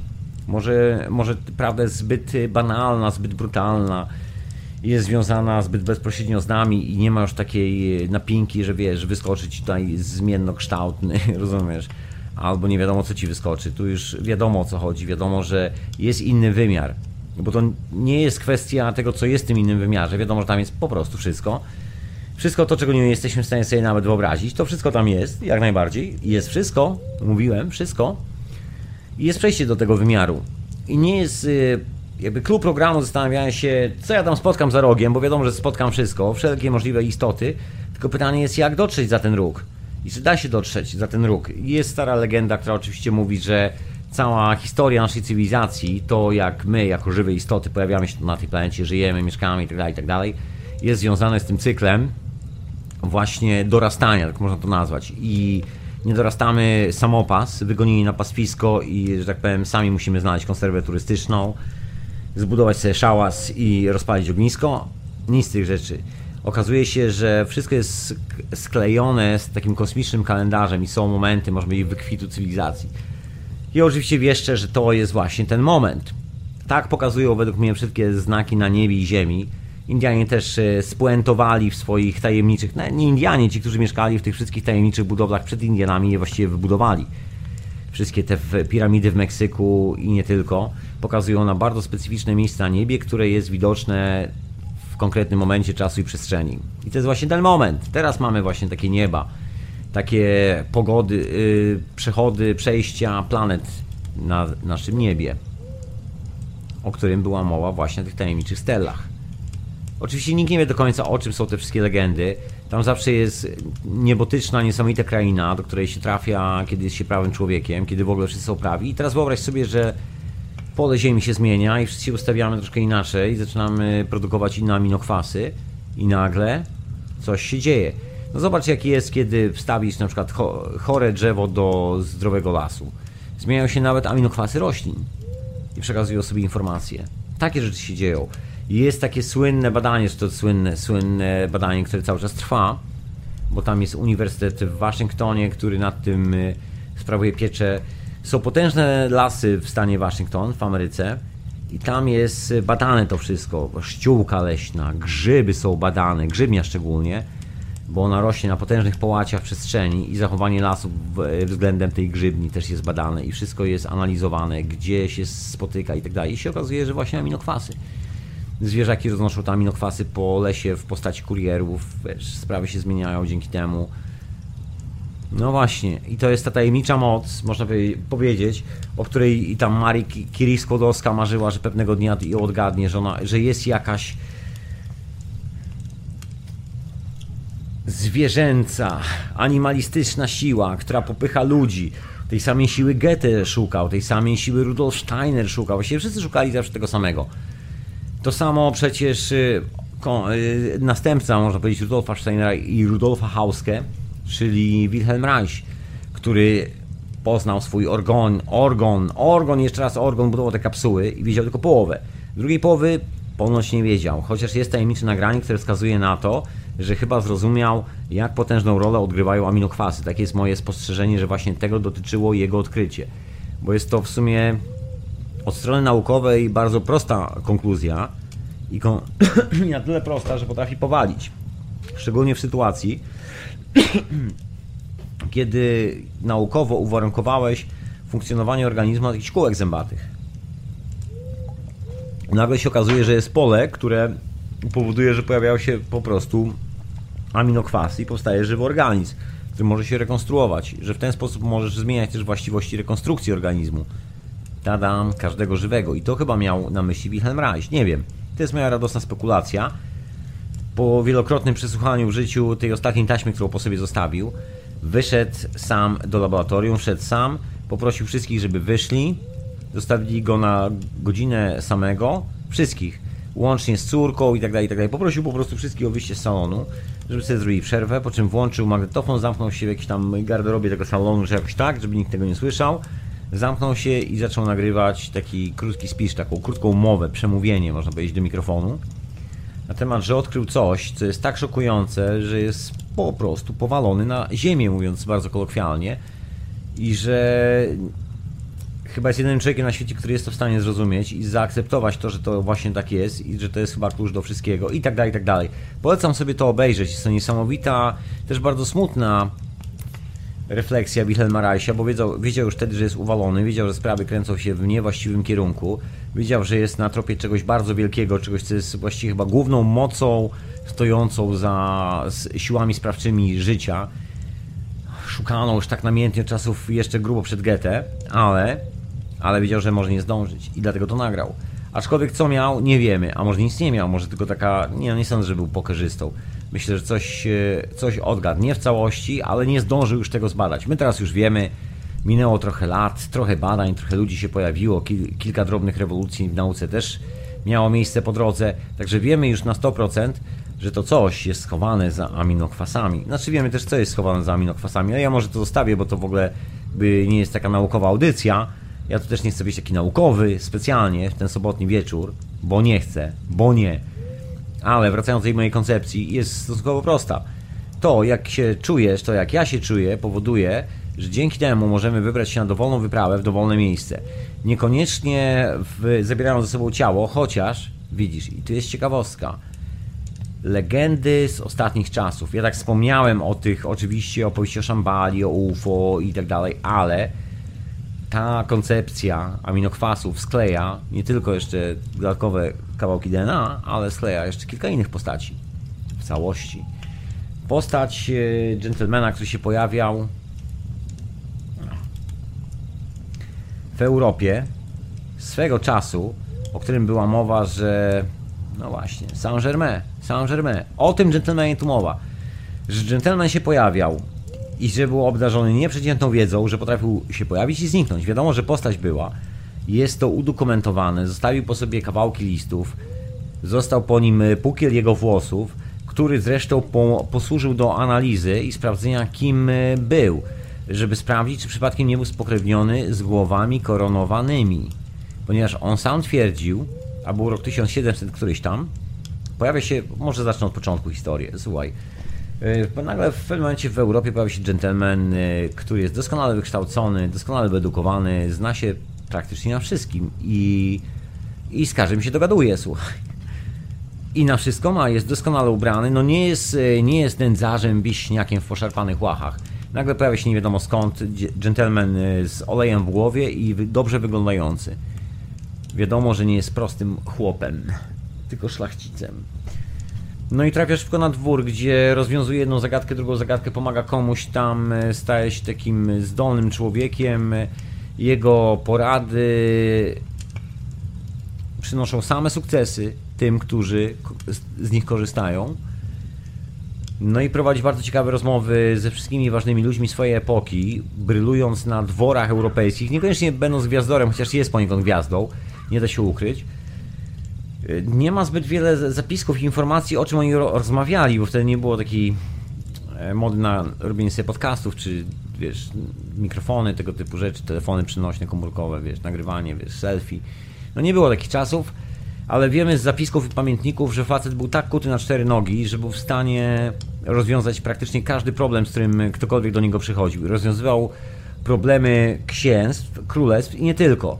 Zresztą e, na końcu wylądował jakiś szlachcic, chyba jakiegoś księcia, gdzieś coś tam robił, coś tam u niego. Fabrykę.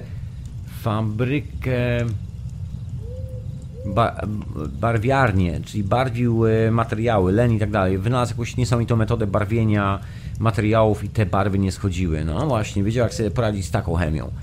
I kilka innych drobnych wynalazków, które uczyniły go człowiekiem zamożnym, aczkolwiek nigdy nie miał pieniędzy, jakby nie kolekcjonował pieniędzy, nie miał, nie miał konta w banku mieszkał u swoich przyjaciół, czyli u wspólników, w tym przypadku księcia, z którym razem robił ten interes.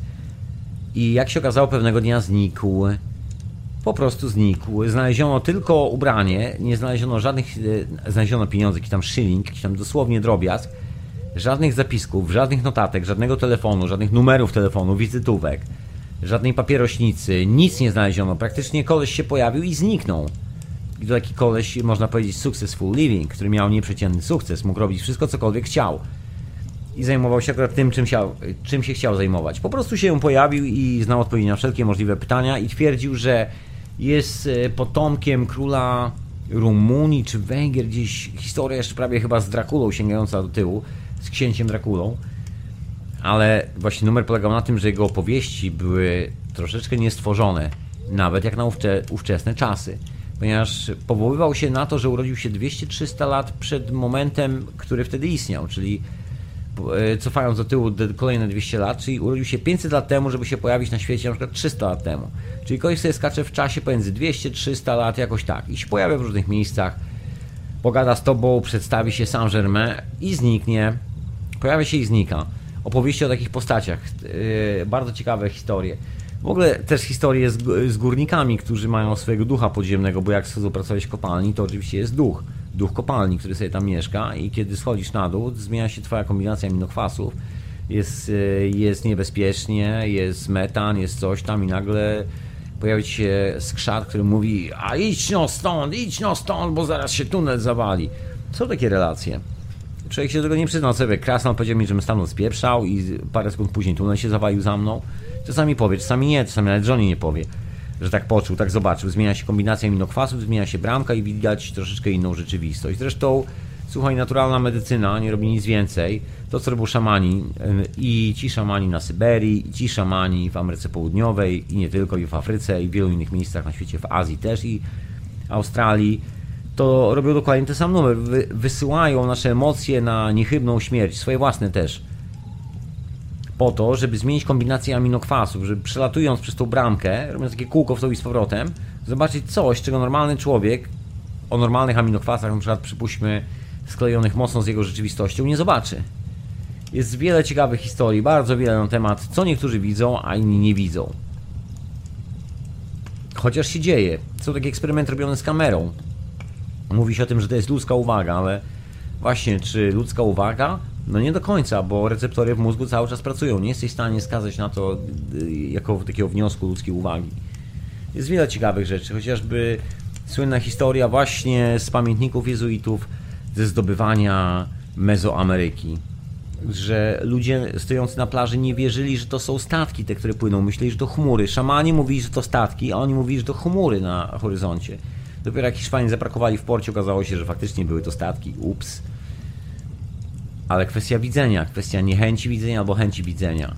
Ta dziwna struktura, która zmienia, nie wiem, stan naszej percepcji. Inne miejsca na świecie, wyobraź sobie, w których nagle stajesz i czujesz się inaczej. Domy, w których straszy. Może to y, wszystko to jest tylko i wyłącznie nasza percepcja. To my się zmieniamy jako układ dynamiczny. Widzisz, bo wszystkie takie standardowe próby wyjaśnienia tych wszystkich zagadek, które ja tu sobie tak powoli przywołuję i właściwie żadnej nie rozwiązuję do końca, łącznie, łącznie z pojawianiem się i znikaniem Saint-Germain, który ponoć się też pojawił Marii Curie Skłodowskiej i powiedział jej jak coś tam robić, albo jakoś tak, jakąś mądrą rozmowę ponoć mieli. I wielu innych ponoć się pojawiał. Nie wiem, mi się nigdy nie pojawił. Taka jest prawda niestety. Ale może kiedyś Saint-Germain przybywa i słuchaj, siedzę tutaj, jakby co to się pojawia. Wpadaj na rozmowę. Anyway, nigdy się nie pojawił, może kiedyś tu będzie. Jest masa różnych ciekawych rzeczy, które normalnie z pozoru nie mają żadnego wspólnego mianownika. Absolutnie. I to jest UFO. To są postacie, które wędrują poprzez czas, dookoła których narosły już legendy. To są krainy, które w ogóle istnieją już gdzieś w jakichś baśniowych wymiarach. To są rzeczy, które są widziane i nie są widziane, chociaż dzieją się dokładnie w tym samym momencie. To jest cała ta tajemnicza historia, posklejana z miliona różnych opowieści, której wydaje się nie ma nigdy wspólnego, w której nie ma wspólnego mianownika, bo każda z tych historii dotyka czegoś zupełnie innego, ale właśnie nie do końca, bo na samym dnie tego wiaderka, kiedy już wszystko to wyparuje, się wyklaruje, zostaje osad. I tym ostatnim osadem, osadem naszej percepcji są właśnie aminokwasy. I kiedy zbierzesz sobie te wszystkie historie do kupy, to co się okazuje? To się okazuje, że wszystkie te tajemnicze, wiesz, opowieści, począwszy właśnie od UFA, kończąc na, nie wiem, na wyprawach do miejsc, które teoretycznie nie istnieją, ale jednak istnieją, bo coś stamtąd ktoś potrafi coś przynieść czasami. Bywają i takie rzeczy. Fizycznie istniejące przedmioty, które z jednego wymiaru przedostają się do drugiego. Są takie rzeczy na świecie. Ja w to wierzę, ty nie musisz. Ja nawet nie wierzę, byłem świadkiem, wyobraź sobie, takiej sytuacji w życiu. Także ciężko mi w tym momencie nie akceptować tego. No musiałbym zmienić się na kogoś innego i zapomnieć, kim jestem, zaprzeczyć samemu sobie. Ale byłem świadkiem, widziałem i nie sądzę, że mnie ktokolwiek oszukał tutaj w tej sytuacji. I jak to wyjaśnić, bo co? Jeżeli spojrzysz na statki latające po niebie, to oczywiście pojawia się grupa ludzi strasznie mocno stechnokratyzowanych, którzy wszędzie widzą jakieś statki z napędem odrzutowym, wiesz, silniki rotacyjno-grawitacyjne, tajne projekty NASA, wiesz, dziwnych ludzi, pilotów, naukowców, wiesz, takie po prostu, no, no nie wiem, no Terminator, no dosłownie Terminator, no poszli do kina Terminatora i nie ma innej rzeczywistości. Rozumiesz? I z, tej, z tego punktu widzenia, co to ma wspólnego na przykład z e, pojawianiem się duchów albo manifestacją takich kogoś jak Saint-Germain, albo w ogóle pojawianiem się, wiesz, dziwnych krain szambali, dziwnych odkryć, wizji, podróżowanie w czasie i przestrzeni i to takiego, że naprawdę wiesz, co się wydarzyło wcześniej. To tak jak te małe dzieci. Mówi się, że, że one żyły w poprzednich życiach, ale, ale nie do końca, wiesz, bo tam się masa rzeczy nie zgadza, chociaż wszystko się zgadza, ale nie wszystko. Właśnie na tym polega zawsze numer. To jest trochę tak jakby dziecko odwiedzało miejsce, w którym e, mieszkało inne miejsce, dziecko wcześniej, bo ma dokładnie ten sam zestaw emocji, ten sam zestaw emocji kształtujący aminokwasy i ma taką windę, teleport do życia innego dziecka i nagle łapie całą tą historię z tamtej perspektywy, wraca i kiedy ktoś próbuje skonfrontować, to historia się zaciera, nagle aminokwasy się rozładowują. To troszkę tak jakby się było magnesem, który jak tylko trafi na właściwe miejsce, to się stabilizuje, wyrównuje i ta tajemnica, tajemnicza moc odwiedzania tego miejsca zanika, bo właściwie już w tym momencie jesteś i nie musisz go odwiedzać pomiędzy wymiarami, bo już jesteś w nim fizycznie, już zostawiłeś tam swoje aminokwasy, kilka razy odetchnąłeś, splunąłeś na ziemię, sprawa załatwiona. A wydaje ci się, że to było miejsce, w którym byłeś w poprzednim życiu i w poprzednim wcieleniu, że właśnie tam się urodziłeś 100 lat temu. A to może być zupełnie co innego. Ciebie tam w ogóle nie było. Nigdy ciebie tam nie było. To w ogóle zupełnie inna postać, tylko kwestia połączenia. Taka winda w czasie i przestrzeni. Rozumiesz? I teraz weź sobie połącz y, tych wojskowych pilotów, którzy uganiają się na tych wojskowych myśliwcach za obiektami niezidentyfikowanymi, które się pojawiają na radarach. Te wojskowe projekty, harp, śledzenia i tak dalej. Ludzie mają dziwne wizje w głowie y, pojawiają się różne koncepcje przeszłości Ziemi z, z hipnozy. Gdyby takie wszystkie zebrać, to okazywałoby się, że Ziemia musi powstawać chyba każdego dnia, kiedy ktoś przystępuje do hipnozy i właśnie w tej hipnozie będzie pojawiał, jak powstała Ziemia, bo każdy ma swoją własną recepturę. Można tak, tak to określić. Każda hipnoza przynosi nowy pomysł na powstanie mamy Ziemi. Prawie tak to wygląda. Ale widzisz, może każda z tych historii ma rację. Może dzieje się naprawdę, tylko są to po prostu inne wymiary, po których podróżuje dany gentleman albo, albo dana lady. To nie jest tak, że to wszystko musi być w jednym wymiarze. To jest wyprawa aminokwasów do czegoś, co może być hu hu hu. Wyobraź sobie taki aminokwas, troszeczkę konstrukcja aminokwasów, przynajmniej tak jak my nawet widzimy chemicznie, no jest taka, no jest trójwymiarowa, ale to trochę jakbyś wyciął jedną kromkę chleba z tego bochenka. Nie wiadomo, co jest obok. Może w kolejnej kromce chleba jest inna rzeczywistość, inny kosmos, w innej jest inny kosmos, w innej jest inny kosmos. I tylko moment, kiedy przestajesz się kleić z tą kromką chleba fizycznie, przestajesz być tym kawałkiem tej kromki chleba, kawałkiem mąki, z której jest zrobiony, kiedy masz to pole, które jest tym, y, jak to niektórzy nazywają, pustką, tym niczym, tym czymś, co nie istnieje, dopiero w tym momencie przeskakujesz przez wszystkie te wymiary, ponieważ to jest coś, wymiar, który istnieje wszędzie. To nie jest pustka, to nie jest dziura w ziemi, to nie jest dziura w kosmosie, to nie jest czarna dziura, to jest zwyczajnie coś. To jest właśnie, to nawet nie jest bramka do innego wymiaru. To są wszystkie wymiary naraz. Bo jeżeli wyskoczysz poza ten wymiar, to właśnie, gdzie jest granica? To gdzie jest człowieku granica? No właśnie. A tymczasem e, posłuchajmy troszkę muzyczki. Ja tu zarzucę troszkę takim starocie. Mam jeszcze inne staroci na dzisiaj. Ale ten staroć, no to chyba musi polecieć. Musi, po prostu musi, inaczej się udusi. No właśnie. Bo to lato jest i wakacje są. I tak się zastanawiam, bo jest tyle różnych pasjonujących tematów, takich spo, y, jak niektórzy mówią, z pogranicza. Tematów, które pozornie i nawet nie tylko pozornie, bo dla wielu ludzi nie tylko pozornie, nie mają ze sobą nic wspólnego, poza tym, że zawsze brzmią niesamowicie jak nie z tej ziemi i przeczą wszelkim rzeczom, o których pisze encyklopedia, że jest to możliwe. I wszyscy mówią, ale to takie dziwne rzeczy pokręcone ale gdyby odejść parę kroków do tyłu, nagle się okazuje, że na dnie tego wiadra, do którego wrzucisz wszystkie te historie, jest jedna rzecz, która je łączy. Jedna koncepcja, jedna dziwna koncepcja i to jest naukowa koncepcja. To nie jest nic tajemniczego, nic, co pochodzi z warsztatów e, piątej czakry korony serca. Jest to jak najbardziej zabawa z laboratoriów i do takich tajnych laboratoriów, wręcz bardzo tajnych. Od co najmniej 70 lat. Właśnie co ja chciałem? E, ja chciałem wspomnieć, wspomnieć jeszcze o kilku rzeczach, tajemniczych rzeczach. No przede wszystkim jednej tajemniczej rzeczy, że te wszystkie zjawiska, o czym mówiłem przed utworem muzycznym, ślizgają się cały czas na tej granicy tego, że nie da się ich wspólnie wyjaśnić. A ja tutaj stawiam taką tezę, że bzdura. To nie jest prawda, że nie da się ich wspólnie wyjaśnić. Właśnie największy problem chyba właśnie w tych zjawiskach polega na tym, że da się je wyjaśnić, ale wszystkie jest jest chyba tak jak z tymi kulkami w tym słoiku, jest tak jak z e, wzorami w zbożu. Da się to wszystko wyjaśnić, ale konkluzja jest prosta. Musimy pójść do sedna sprawy, czyli wszystko co mamy, dosłownie wszystko, wrzucić do tego słoika, do tego gara, uważyć to, uważyć, odparować całą wodę, zrobić redukcję permanentną, aby sprawdzić, co tam na dole w garze się znajdzie. Jak na razie, przynajmniej oficjalnie, nauka i wszelkie informacje na ten temat mówią o tym, że są to aminokwasy. Aminokwasy to jest ten ostatni moment, kiedy jeszcze nauka ma jakikolwiek kawałek urządzenia, który może przyłożyć do czegoś i powiedzieć: OK, wiem co to jest. Dalej jeszcze jest forma gazowa. Są takie urządzenia, które się nazywają spektrografy gazowe. Bierze się kawałek substancji, wrzuca na tą e, maszynę, włącza maszynę, maszyna robi łubu-dubu z substancją i wyrzuca taki wykres. I na tym wykresie są takie piki w niektórych miejscach, albo nie ma. Z reguły jest jakiś tam jeden pik przynajmniej. I ten pik się sprawdza, w którym miejscu skali wyskoczy, bo każde miejsce skali jest zarezerwowane na konkretną substancję chemiczną, a nawet nie substancję chemiczną, na konkretny pierwiastek, bo substancja chemiczna to substancja chemiczna, ale mamą wszystkiego, bo tam doszła chemia z kolei najdalej. Doszła do tego, że wszystko jest pierwiastkiem. Teraz się okazało, że pierwiastki to jeszcze lepiej. To u nas są aminokwasy w organicznej części. I nie ma nic, masz tylko pierwiastki i aminokwasy i dziurę po środku, a wiadomo, że człowiek się jakoś klei. Nawet jeden do drugiego się klei.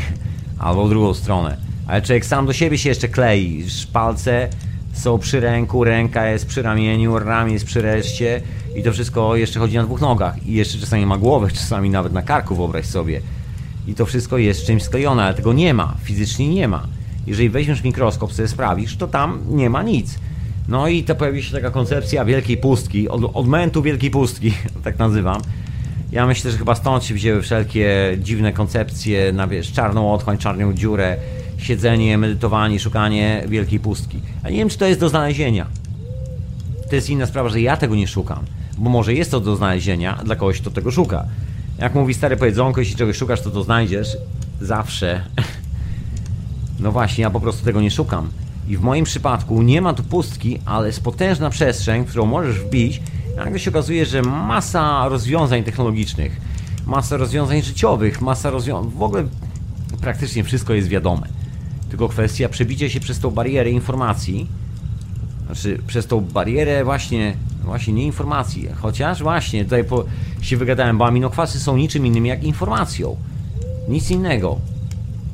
Co to jest? To są właściwie cztery pierwiastki. Węgiel, wodór, tlen i azot. W odpowiedniej kombinacji. I to, co się zmienia, to nasycenie tych pierwiastków, jak się tam bada te aminokwasy, którego jest więcej, którego jest troszkę mniej, jak, jak, jak te różnice wyglądają. I to jest ciekawostka, że właściwie no, dlatego aminokwasy, już, już niżej nie zejdziesz, bo masz już tylko cztery pierwiastki. I co jest, co jest pomiędzy tym, a całą resztą życia?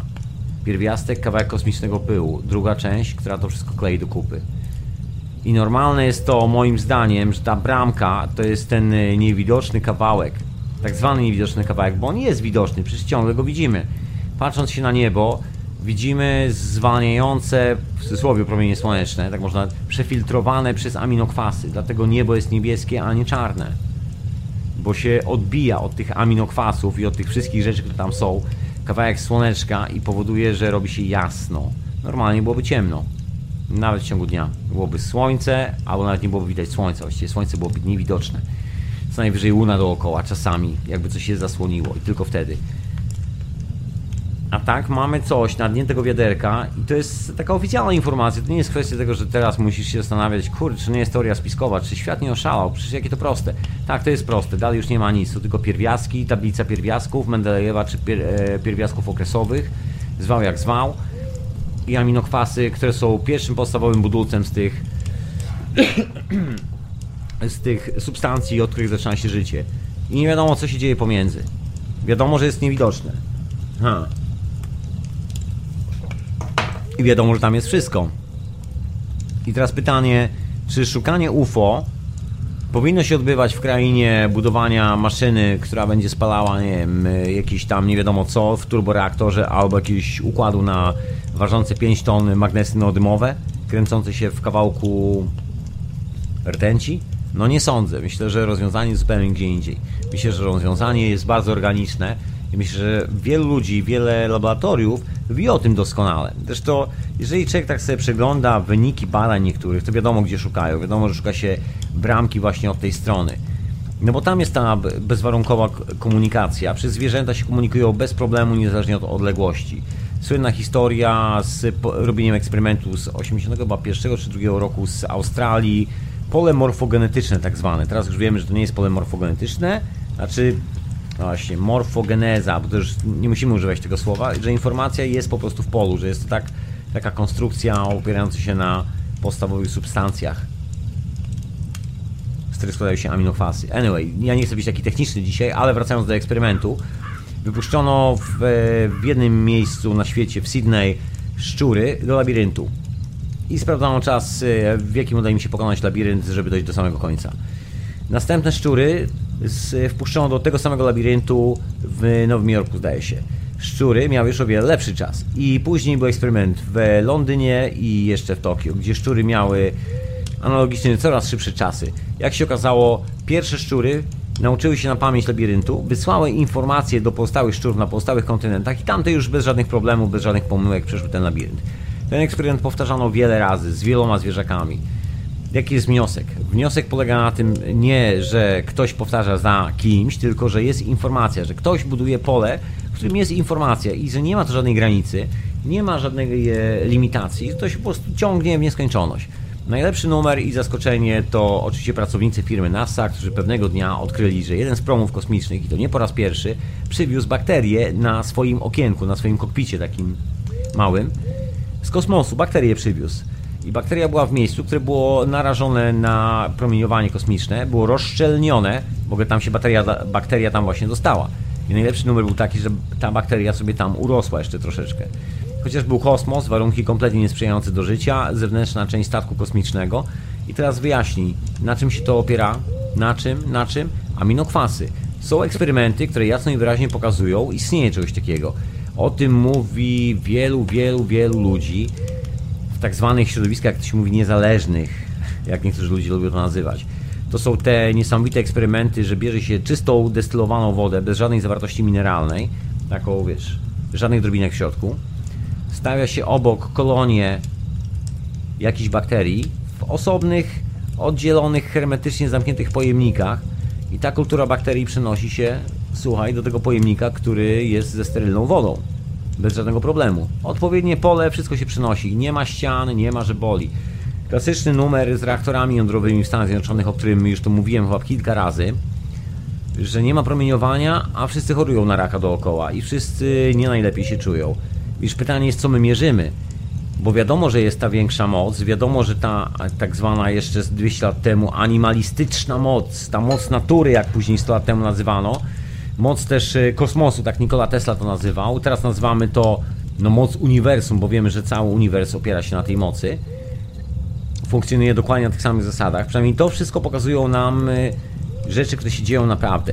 Ok, możemy oczywiście zanegować te wszystkie wydarzenia, powiedzieć, a to się nie wydarzyło, jestem ślepy, nie widzę, no ale to już jest kwestia naszej percepcji świata. Każdy z nas może powiedzieć, że słońca nie ma i on w to wierzy. I bardzo dobrze, niech każdy sobie wierzy w co chce, ale tutaj nauka pozostawia nas bez żadnych złudzeń. Ta forma, że forma ekspresji, czyli życie, jest wszędzie w kosmosie. I to nie jest tak, że Ziemia jest jakaś taka wyjątkowa od tej strony. Pytanie, o jakiej formie kombinacji aminokwasów mówimy? Tadam. No właśnie.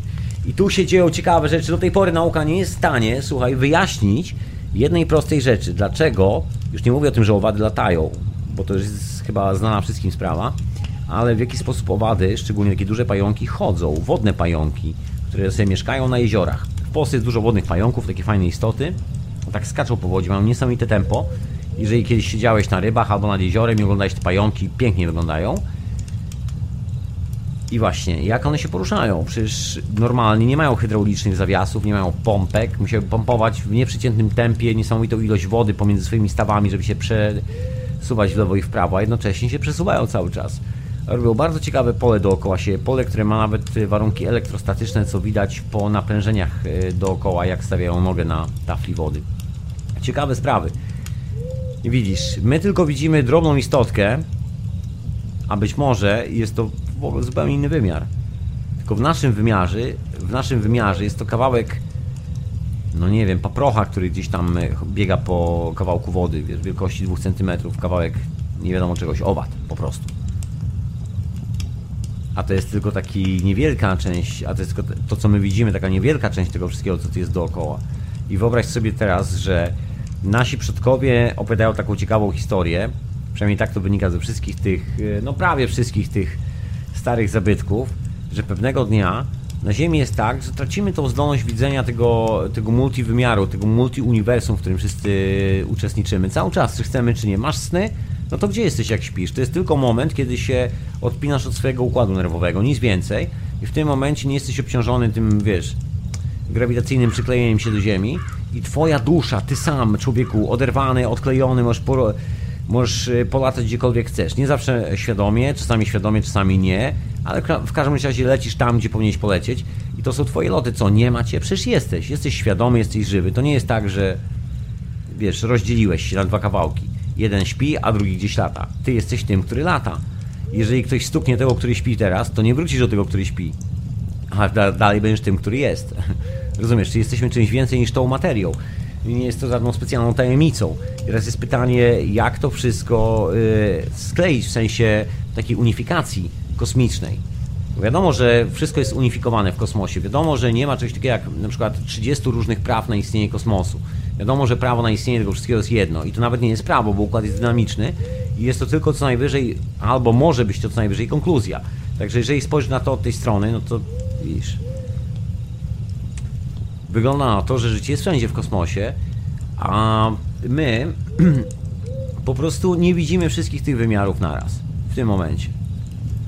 Chociaż to wcale nie znaczy, że ich nie zobaczymy, bo ta stara legenda, tak się cofnę, legenda, legenda, ciągle nie zapominam, ta stara legenda mówi o tym, że świat ma moment, w którym wszyscy funkcjonujemy w takim multiuniwersum i jest tak, tak solidnie, że właściwie, nie wiem, można powiedzieć, stukniesz piętami, słuchaj, jak bohaterka powieści dla dzieci i przeniesiesz się do innego wymiaru. Dosłownie, stukniesz piętami i przenosisz się w powietrzu i lecisz. I to jest taki moment, który nas wszystkich dotyczy na planecie Ziemia. Wszyscy nagle wracamy do tego oryginalnego zestawu aminokwasów. Inaczej to się funkcjonuje, inaczej się manifestuje, nie ma wojen. Wiesz, życie jest zupełnie inne. To są te cudowne sny o cudownej przyszłości. Być może te niesamowite opowieści, które ludzie mają pod wpływem hipnozy o niesamowitej przyszłości, która nadchodzi. Ja też miałem niesamowite wizje na ten temat. I senne, i w ogóle wizje po substancjach psychoaktywnych, jeżeli ci o to chodzi. Nie będę udawał z takiej niesamowitej przyszłości. Wiesz, może coś w tym jest. Nikt z nas do końca nie wie co. Ja nie jestem w stanie dać Ci żadnej takiej sensownej odpowiedzi ani gwarancji na to, co tam jest w tych, e, w tych opowieściach. Jak dużo prawdy, jak mało prawdy. Coś tam jest. I teraz sobie wyobraź, że Ziemia się właśnie przewraca i że to jest właśnie taki świat, w którym nie musisz się martwić zastanawianiem nad tym, jak rozwiązać problemy pod tym paliwo, wojny, nie wiem, głód i tak dalej, bo jak się okazuje, wszystkie te sytuacje są już dawno rozwiązane. Okej, okay, to jest jedna opcja, która może się wydarzyć wszystkim. To nie jest tak, że, że tylko ty to widzisz, albo że musi być jakiś sprytek, rozumiesz, który ma specjalne wizje, nie wiadomo co, nie wiadomo jak to może być taka historia, że każdy po prostu łapie to bez, bez żadnego problemu. Tylko kwestia przeskoczenia tych aminokwasów. I teraz sobie wyobraź, że część z tych wróży, albo na przykład chociażby Edgar Casey, to byli kolesie, którzy potrafili się wczuć emocjonalnie do pewnego momentu w taki sposób, że nagle rachcia chciach i kogoś lądowa w Egipcie. Ale nie wiem ile z tego było jego imaginacją, jego własną rozmową z własnym samym w scenografii Egiptu, a ile było rzeczywistym Egiptem. W każdym razie pradawne legendy Indian, wracamy do tych legend Indian, mówią, że zobaczymy ten kosmiczny świat naszych e, przodków, naszych duchów na własne oczy. Że jest taki moment, kiedy wszystkie światy się zerują. Właśnie, właśnie, właśnie tego dotyczy owa tajemnicza legenda, że światy przez siebie przychodzą.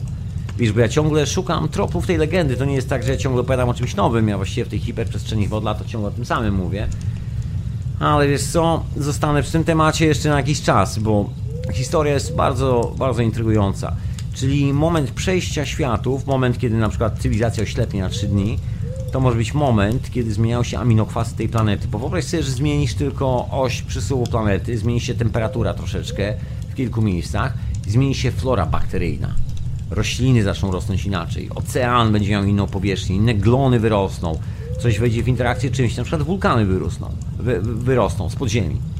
A szczególnie te w oceanie. Te w oceanie podgrzeją gdzieś tam tak tą wodę, że pojawią się minerały, materiały, na przykład metale, które stworzą dno jakiegoś oceanu i stworzą interakcję na takim na, na, jakimś dużym, na jakiejś dużej przestrzeni, na tyle mocne, że stworzą inne aminokwasy. I efekt będzie taki, że co dużo mówić. Przy odrobinie, odrobinie chęci człowieku latasz i chodzisz po wodzie. Ale to jest taki specjalny moment tej planety. A jest taki moment, gdzie nagle wszystko siada. I cokolwiek chcesz zrobić, po prostu nie ma szans, bo właściwie nie ma kombinacji aminokwasów, która pozwalałaby ci w ogóle wykonać jakikolwiek ruch. Wszystko jest ciężkie, wszystko jest, że tak powiem, niedopasowane, jest toporne. Więc wiesz, tak. Słabo się klei sprawa. Rozumiesz, pani, pani. I te legendy Indian mówią o tym, że właśnie ten czas, w którym jesteśmy teraz, przejście nie tylko Indian, bo mowa też e, o legendach z Indii, z Azji, że właśnie ten czas jest momentem przejścia pomiędzy właśnie takim RAW, czyli takim dziadowskim czasem, kiedy nie widzimy tych wszystkich rzeczy, poprzez właśnie te, nie wiem, przysłowiowe dni, trzy, trzy dni ciemności, czy moment, kiedy zobaczymy, nie wiem, duchy naszych przodków, wiesz, wiele, wiele różnych intrygujących rzeczy, poczujemy sami o wiele mocniej swoje własne sny, wszystko będzie w o wiele mocniejszym nasileniu, nasze emocje będą o wiele mocniejsze niż, e, niż wcześniej. Nie będziemy mogli już kontrolować naszych emocji, one będą bardziej determinowały nasze życie niż tego typu historie. I że przychodzimy ten moment po to, żeby trafić do jakiegoś pięknego, pięknego świata naszej przyszłości. Ja myślę, że nie do jakiegoś, ale ten świat naprawdę istnieje. I to jest przejście pomiędzy wymiarami. Przynajmniej tak mi się wydaje. Na aktualny stan rzeczy, bo to jest jedyna opcja, która, która powoduje, że to wszystko się trzyma kupy. Możesz tłumaczyć to mechanicznie, możesz wymyślić sobie masę koncepcji. Słuchaj, archeologia od 100 lat próbuje udowodnić, że 10 ludzi jest w stanie przyci przyci przyciągnąć po piasku blok e, granitu o wadze 25 ton. Oni twierdzą, że, za, że z 15 kumplami, a nawet niech będzie ich 50, że ty weźmiesz i to przesuniesz to linami po piachu. Rozumiesz? Ludzie chcą wierzyć w różne rzeczy. Ale pytanie, czy będziemy mieli szansę? Czy przypadkiem to wyjaśnienie tych dziwnych zjawisk, takich jak UFO, to, że część ludzi widzi, a część ludzi nie widzi. Wyjaśnienie takich zjawisk jak duchy, chociażby, że nagle, w, znaczy duchy w takim troszkę szerszym kontekście, że wchodzimy w rzeczywistość, która, wiesz, była kiedyś. Jest w Anglii kilka miejsc, gdzie e, dosłownie, no nie wiem, może powiedzieć nałogowo są e, raportowane spotkania z, z jeźdźcami w rzymskich zbrojach. Nagle jest jakieś takie przebicie w czasie i przestrzeni i wiesz, być może 2000 lat temu tutaj jakiś Rzymianin nagle widzi coś dziwnego, widzi faceta w swoim e, sportowym samochodzie, który próbuje wjechać na wiejską drogę gdzieś w środku Anglii i widzi diabła albo nie wiadomo co. Natomiast w drugą stronę ten koleś w sportowym samochodzie, który właśnie jedzie do znajomych na wiosce, właśnie widzi kolesia przebranego w strój Rzymianina jadącego po drodze, ale ten koleś się rozpływa w powietrzu i nie wiadomo co zrobić teraz. Rozumiesz, każdy widzi siebie nawzajem w jednym miejscu i takich opowieści jest parę i takich miejsc jest parę, w ogóle na świecie jest tego dosyć sporo. Pytanie skąd się to bierze. Bo nie każdy oczywiście tam widzi te wszystkie zjawiska. To nie jest tak, że pojedziesz tam jutro z aparatem, z kamerą czy czymkolwiek, wyskakujesz, słuchaj i oczywiście od razu pierwsze co się dzieje, to wyskakuje koleś w rzymskiej zbroi i mówi, słuchaj stary, fajnie, że wpadłeś z kamerą, chciałem ci się pokazać, na, na, reportaż jakiś zrobić, opowiem ci jak było kiedyś. Opowiem ci co było z Jezusem, słuchaj, bo do, dobrze pamiętam, jestem z Rzymu. Czy jakoś tak. Także no właśnie, jest to niemożliwa sztuczka. Ona ciągle się opiera dokładnie na tym samym, że wyselekcjonowana osoba, dosłownie wyselekcjonowana osoba o odpowiednim charakterze, od, nie wiem, odpowiednia sytuacja, wszystko robi tu robotę, nagle widzi istotę. Czasami jest to parę osób naraz, widzą istotę, której normalnie nie ma. Czasami pojawia się na zdjęciach. Podobnie jest z, z każdym UFO. Widzisz, z kręgami zboży jest inaczej, bo one zostają. Także tutaj nie ma tak, że one znikną. One się pojawiają i każdy je widzi. Tylko, że nikt nie widzi, jak one powstają. I to jest ten fenomen, że nie możesz znaleźć nikogo, kto by mógł to zrobić fizycznie, bo nie ma takiej możliwości fizycznie, żebyś ty mógł tak roślinkę zgiąć i nie złamać. Wszyscy próbowali, nikomu się jeszcze nie udało. Ale widzisz, komuś się udaje i ktoś to robi. I co to jest? Przecież istoty nie ma. Ludzie stawiają tam kamery cały czas i to się tak nie chce dać złapać na, na kamerę. jakby zupełnie nie chciało, jakby się pojawiało tak właśnie ze swoją własną inteligencją. To trochę jak taka masowa, zbiorowa inteligencja ludzkości, która pojawia się wtedy, kiedy każdy, kiedy każdy poda swój szacunkowo, swoją szacunkową ilość kulek w swoim przysłowiowym szacunkowym słoiku z kolorowymi kulkami. I dopiero wtedy, kiedy zbierzemy to wszystko do kupy, może się okaże, że wow, ta bramka to jest właśnie być może ta bramka i wszyscy idziemy do tej bramki. Że jak przejdziemy przez to, to jesteśmy w stanie na tych innych aminokwasach no, być niczym Saint-Germain, nagle się pojawiać, znikać. Ciekawa rzecz. No i tu by się zgadzało, bo właściwie wiadomo, że te aminokwasy przenoszą tylko pola informacji. I to takie czyste pola informacji. Wiadomo, że część materii zostanie. Albo znika, albo się jakoś przenosi. Nie, nie wiadomo, nie wiadomo. Słuchaj, ja tego nie zrobiłem. Nie jestem jeszcze jak Saint-Germain. Może kiedyś ta sztuczka się uda. Może tobie się uda i ty wpadniesz do jakiejś odwiedziny. Słuchaj, nagle się zrobi jasno, pojawisz się w drzwiach. Sobie, wpadłem pogadać o wiesz, takich tematach z hiperprzestrzeni bo okiełznałem taką sztuczkę. Może tak być. Może ktoś z nas y, to niedługo okiełzna, a może nikt nie okiełzna. Kto wie? Kto wie, jak to będzie? Ciekawe czasy. Ja myślę, że w ogóle żyjemy właśnie w takich czasach, można powiedzieć, kolejnego renesansu. Otóż to, kiedy wszystkie te koncepty mają szansę z powrotem znaleźć na dnie jednego wielkiego gara i już taki sensowny, rozsądny sposób wyciągniemy z tego to, czym to w rzeczywistości jest, czyli wiedzę o tym, kim jesteśmy, skąd przyszliśmy i dokąd zmierzamy. Właściwie do tego się to wszystko sprowadza. Do złapania tej prostej informacji, właściwie tych trzech informacji. Jak powstaliśmy na tej planecie, skąd tu przyszliśmy, kim jesteśmy i dokąd zmierzamy. I to tyle, co chciałem powiedzieć w tej hiperprzestrzeni człowieku. Ale jeszcze wrócę na chwilę, mam tu chyba jeden utwór muzyczny. Zobaczę, zobaczę, czy ja przypadkiem nie mam tutaj utworu muzycznego. Oczywiście, że mam, bo tak się zagadałem, zagadałem. A jeszcze utwór muzyczny, jak chwilę do ciebie tu wrócę w tej hiperprzestrzeni, jeszcze tak się popaswię troszeczkę przez parę zdań nad tymi legendarnymi opowieściami i wątkami, które pozornie nie mają ze sobą nic wspólnego. Bo jeszcze na utwór muzyczny zostawić taki wątek w głowie, który też mi chodzi cały czas.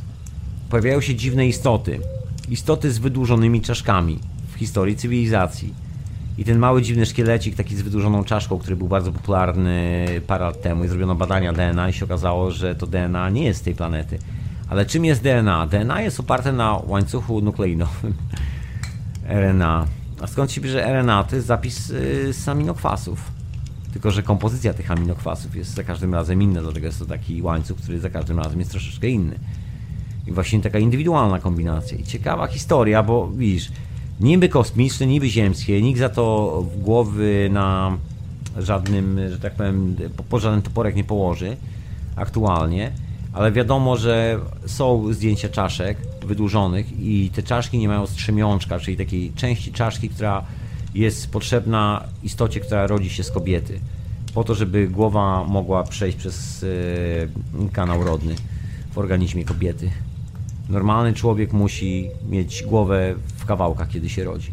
A, tej, a te istoty, chociaż niby w sumie ludzie, chociaż kto to wie, właśnie na tej planecie, może po prostu ludzie, którzy wyglądali inaczej, bo kombinacja aminokwasów, którą, potra którą potrafili zrobić dookoła siebie, była troszeczkę inna i było to takie, wiesz, no nie każdy mógł to zrobić. Tadam, hiperprzestrzeń w radiu na fali jak najbardziej, człowieku, jak najbardziej. W radiu na fali, retransmitowane w radiu Paranormalium oraz radiu Czasno oraz na YouTubie live. Kurde, człowieku, gdzie ta hiperprzestrzeń nie jest? Ale to dalej mała, kameralna audycja. Absolutnie. Ale ja wrócę do mojego dzisiejszego wątku, bo mam taką ogólną konkluzję dzisiaj, to tak wiesz, krąż dookoła tych aminokwasów, krążek biologiczny się zrobiłem organiczny. Ale widzisz, ciekawa historia, bo ja tak nawiązuję troszkę do tych wątków, które ostatnio wrzucałem, łącznie z podziemiami Rize, tamten wątek organiczny, poszukiwania różnych cudów w ludzkim organizmie wcale też nie był taki, wiesz, przypadkowy. Poważne budżety na to szły. Ale wracając do europejskiej tradycji alchemicznej, alchemicy to jest w ogóle zasada kabalionu. Kiedy dojdziesz do końca kabalionu, nagle jest wielkie odkrycie, że człowiek stwarza sam siebie fizycznie na kształt y, samego siebie takiego, jakim jest. To jest właściwie cała prawda, która stoi za kabalionem oficjalnie, tym pismem, które mówi ci, jak stworzyć kamień filozoficzny. Właściwie tym, ty się stajesz drugą połówką tego kamienia i każda interakcja jest drugą połówką ciebie. Fizycznie. tak jak te, wiesz, duże czas, czaszki. W Europie też były takie duże czaszki, znaczy w Europie, co ja mówię, jakiej Europie? w Egipcie. W Europie nie wiadomo, może były gdzieś, na Malcie były, to wiadomo, że były. Były w muzeum, później wycofano, bo zbyt kontrowersyjne i w ogóle problemy. I teraz pytanie, skąd się wzięli ci, ci z dużymi czaszkami? Bo wiadomo, że istota taka sama jak my. I właśnie, ja mam taką koncepcję, że to jest związane być może z tymi kwestiami aminokwasów, że jest coś, co powoduje, że przez jakiś czas mamy takie kosmiczne okienko i przestrajamy się na właściwą kombinację co jakiś czas po to, żeby normalnie funkcjonować i no nie wiem, jeżeli się nie nauczymy i wylądujemy w e, takim momencie, gdzie Ziemia ma troszkę inne pola, coś się zmienia, no to w tym momencie siadamy kompletnie na tyłku i zaczynamy na, nasze szaleństwo. Jest taki koncept, który często powtarzam, nie jest to nic nowego, ale słuchaj, wracając do, do tej konkluzji takiej ogólnej dzisiejszej hiperprzestrzeni, zobacz na wszystkie te sprawy, właśnie począwszy od UFO, gdzie masz facetów, którzy biegają z miernikami, te, kamerami termowizyjnymi. Wiesz, niesamowita technologia jest za, zaangażowana, żeby to łapać. Chyba z pół roku temu oglądałem niesamowity materiał. Jest chyba już nawet dostępny na internecie, bez żadnego problemu.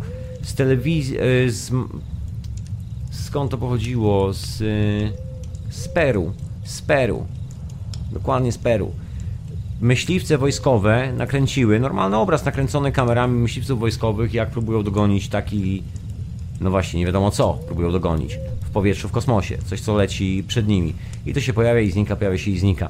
I to jest masz, i, i to jest ta część, wiesz, tą analizą z kamerami termowizyjnymi, ze wszystkimi możliwymi spektrami do mierzenia, co to w ogóle jest, próba zbudowania jakiegoś silnika magnetograwitacyjnego, czarny projekt, taki, taki bardzo mechanistyczny pomysł na życie, taki no transhumanizm to dużo mówić, że się wymyśli coś, co zastąpi żywy organizm.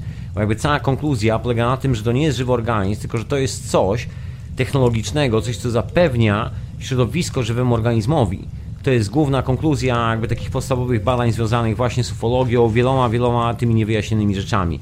Dlatego oni zawsze, że tak powiem, z takim e, przymrużeniem oka patrzą na historię z duchami itd., tak itd. Tak ja natomiast e, że tak powiem, traktuje wszystkie historie, wszystkie kosmiczne historie tak samo kosmicznie. Nie ma lepszych ani gorszych. Zobacz, z jednej strony kolesie, którzy wysłali się na orbitę i teraz szukają, szukają czegoś, co jest mechaniczną odpowiedzią na strukturę budowy aminokwasów i ludzkiego RNA na przykład. No bo do tego się to sprowadza, że wiesz, kolesie mierzą i wierzą w to, że uda im się zbudować takie połączenie kółek zębatych, które ruszy w ten sposób, że przeleci przez kosmos w czasie rzeczywistym, nie, nie używając żadnego paliwa i że to w ogóle nie zmieni ich jako żywe istoty. Jako takie, że dalej wysiądą z tego statku na drugim końcu uniwersum, wyciągną puszkę coli albo browara, stukną, obejrzą kalendarz e, z dziewczynami topless i wiesz, wbiją flagę i wrócą, nie? coś w tym stylu. Ciekawa koncepcja, ciekawa. Działa z rakietami, ale nie wiem, czy zadziała z tą technologią. Natomiast widzisz, jest, jest też druga koncepcja, która też jest badana, i o niej, jest, o niej jest z reguły mowa, kiedy czasami pojawiają się bardzo dziwne, ciekawe odkrycia właśnie i przede wszystkim bardzo ciekawi ludzie, którzy robią bardzo niesamowite rzeczy, tacy jak innymi Wilhelm Reich. To jest to naturalistyczne podejście. Podejście od strony biologicznej i strony organicznej. To jest to samo, ku czemu na końcu Tesla zmierzał. Jak się okazało, bardzo tak technicznie postawił na zrobienie zjawiska w pudełku. Okazało się, okazało się że zjawisko jest poza pudełkiem i że jest bardzo naturalistyczny, że jest organiczny w swojej strukturze, widzisz, tylko że w tym momencie nie, mo nie możesz szukać metody, jak wybudować najlepszą protezę dla twojej nogi, twojej ręki albo mojej nogi, mojej ręki, tylko musisz razem ze mną znaleźć rozwiązanie, jak zbudować taką sytuację, gdzie komórki, z których jesteśmy zbudowani, przypominają sobie, jak wyglądała nasza ręka i nasza noga, jeżeli nie mamy, i ręka i noga sobie odrasta w czasie rzeczywistym.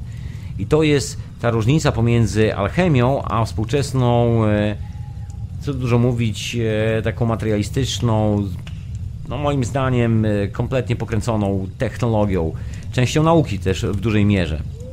Dlatego właśnie jest zawsze to rozbijanie się o tą szklaną ścianę, że dochodzimy do momentu, do, do, do którego jesteśmy tylko w stanie zlokalizować kilka podstawowych substancji, czyli, czyli węgiel, Czekaj, jak to było? Węgiel, powie tlen, wodór i azot. I to, to, jest, to są substancje, z których są zbudowane aminokwasy. Na tym się klei całe RNA, na tym się klei całe DNA.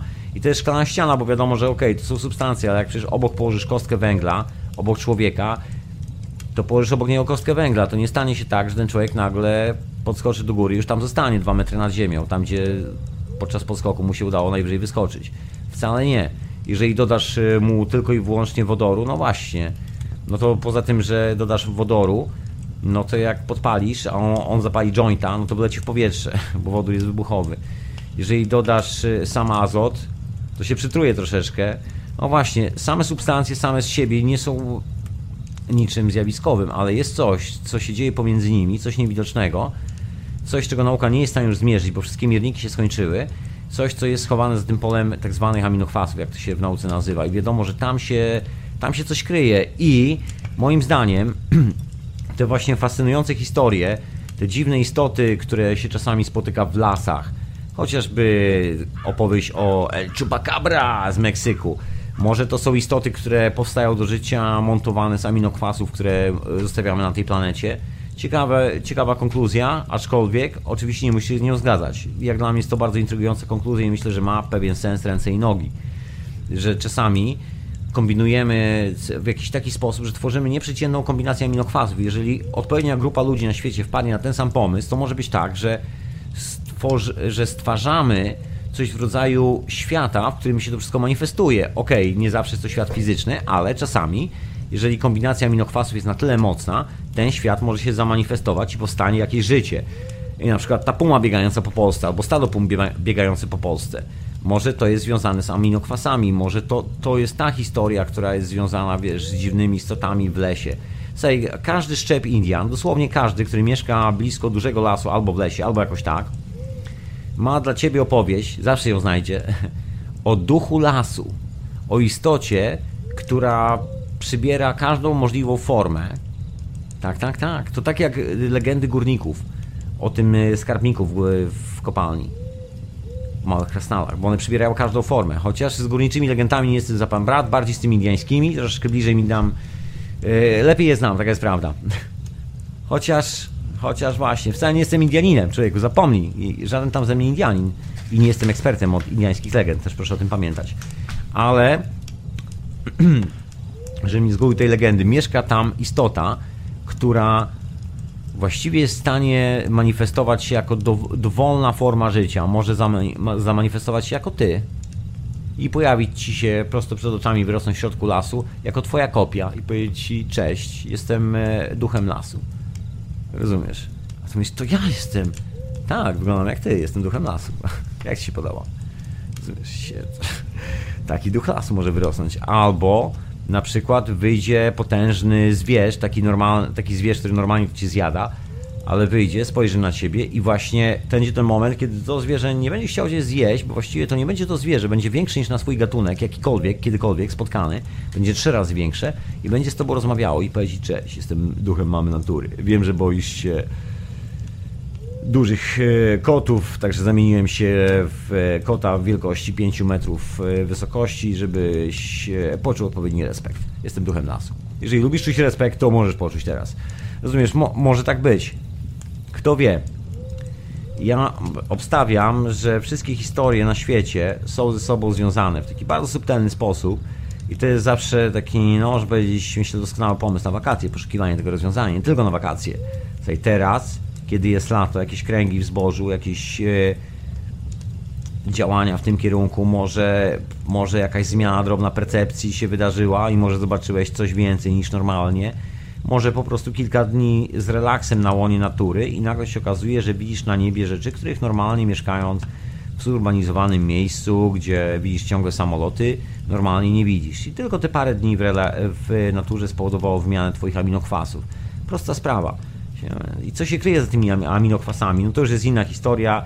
Tutaj nawet NASA oficjalnie publikuje, że też to nie oni piersi, latamy sobie na takich polach, które niektórzy nazywają elektronem, niektórzy nazywają wodorem. Jest to, jest to jakby struktura całego uniwersum, ale też są bardzo techniczne, naukowe rzeczy, które, których ci oszczędzę człowieku, bo jest to sobota, jest to hiperprzestrzeń, to jest miejsce trochę na relaks. Ja i tak tu za dużo naukowych tematów poruszam. Ale wracając jeszcze, jeszcze do tej konkluzji, bo mi ciągle ucieka, że połączenie tych wszystkich tematów znajduje zawsze tylko i wyłącznie wspólny wątek, kiedy się obejdzie jakąkolwiek chyba limitację. Czyli w tym przypadku wszystkie te historie z UFO muszą porzucić swoją iluzję, że da się to wszystko rozwiązać za pomocą mierników i kamer termowizyjnych i zastanawiania się nad e, patentami Nikoli Tesli, czy któryś z nich nie nadaje się na statek kosmiczny albo coś w tym stylu. Ja myślę, że jest zupełnie odwrotnie. To jest właśnie ta historia związana z aminokwasami. To też jest rzecz, której wielu ludzi nie jest w stanie złapać tak do końca w dzisiejszych czasach. To jest nieustanny problem z eksperymentami Nikoli Tesli. O ile za czasów y, Niko, Nikolai Tesli owe urządzenia doskonale działały, przynajmniej u niego w laboratorium i nie tylko, i nie było problemu z reprodukowaniem, to teraz no, tam w tych patentach jest kilka takich uwag, że jak się je mało uważnie czyta albo się zrobi coś tak zbyt odruchowo, to może nie zadziałać. Trzeba być, że tak powiem, cwalnym człowiekiem, wiedzieć co się robi. Oprócz rysunków jeszcze czytać opisy do tych rysunków. Coś trochę jak, jak montowanie mebli Ikei, tylko że troszkę bardziej zaawansowane.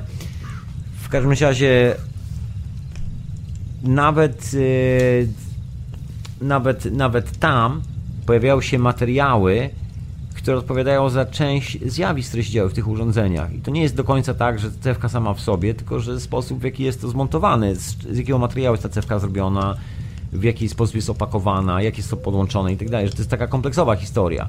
Nikt tego specjalnie nie studiował, ponieważ w tamtych czasach wszyscy używali organicznych materiałów i na przykład zjawiska działały idealnie.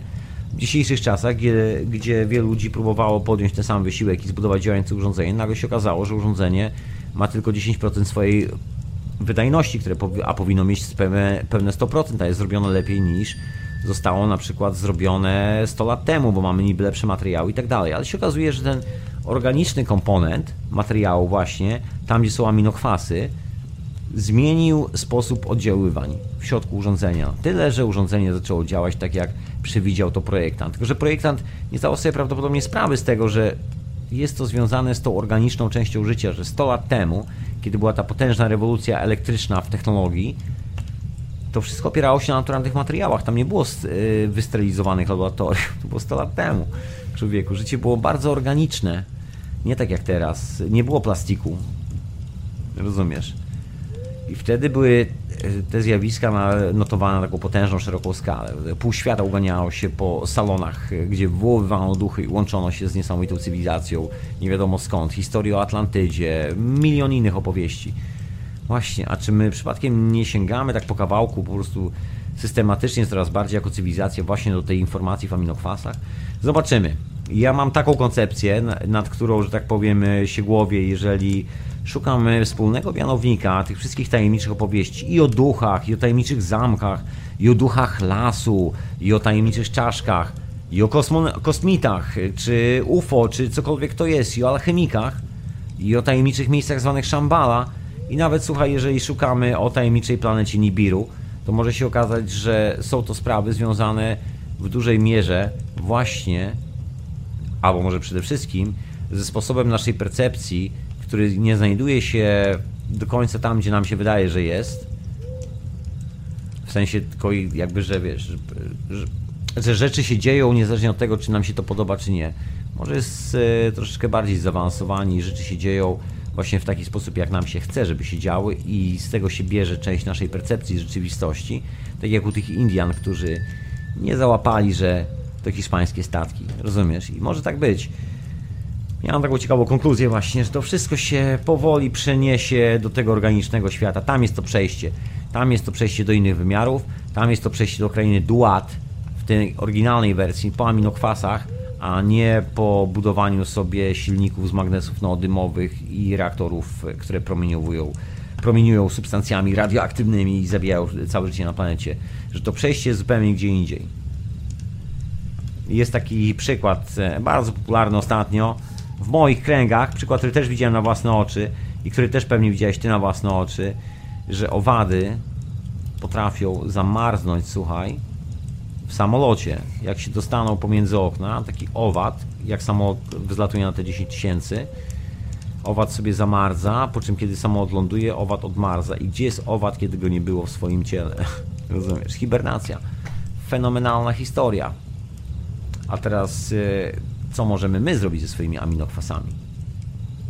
Tylko, że widzisz, to jest coś, co jest schowane za każdą religią, Właściwie chyba każda religia na świecie powstała właśnie po to, między innymi każdy rząd, każda teologia, żeby to schować przed nami, bo jest to tak potężna informacja, bo to świadczy dokładnie o tym, że człowiek stwarza sam siebie fizycznie i że cały świat, który organizuje, jest i powinien być tak ustawiony, żeby, powin, żeby każdy z nas miał pełny dostęp do wiedzy na temat, jak, jak jest skonstruowana ta informacja, która przemyka po naszych aminokwasach.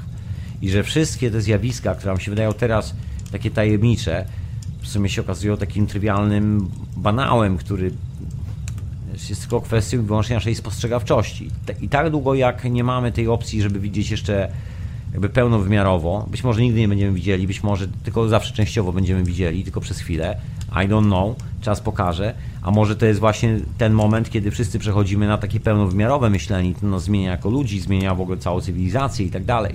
I to jest właśnie ten push cywilizacyjny, to popchnięcie, o którym piszą wszystkie te starożytne legendy, że taki, taki ciekawy, wiesz, ktoś nazwałby to dualizm, ale tak, taki ciekawy koncept, że, że to wszystko zależy od ludzi, ale nie zależy od ludzi. Zawsze jest to tak e, dziwnie opisane, że, że to jest zmiana, która jest zmianą kosmiczną, w której my partycypujemy.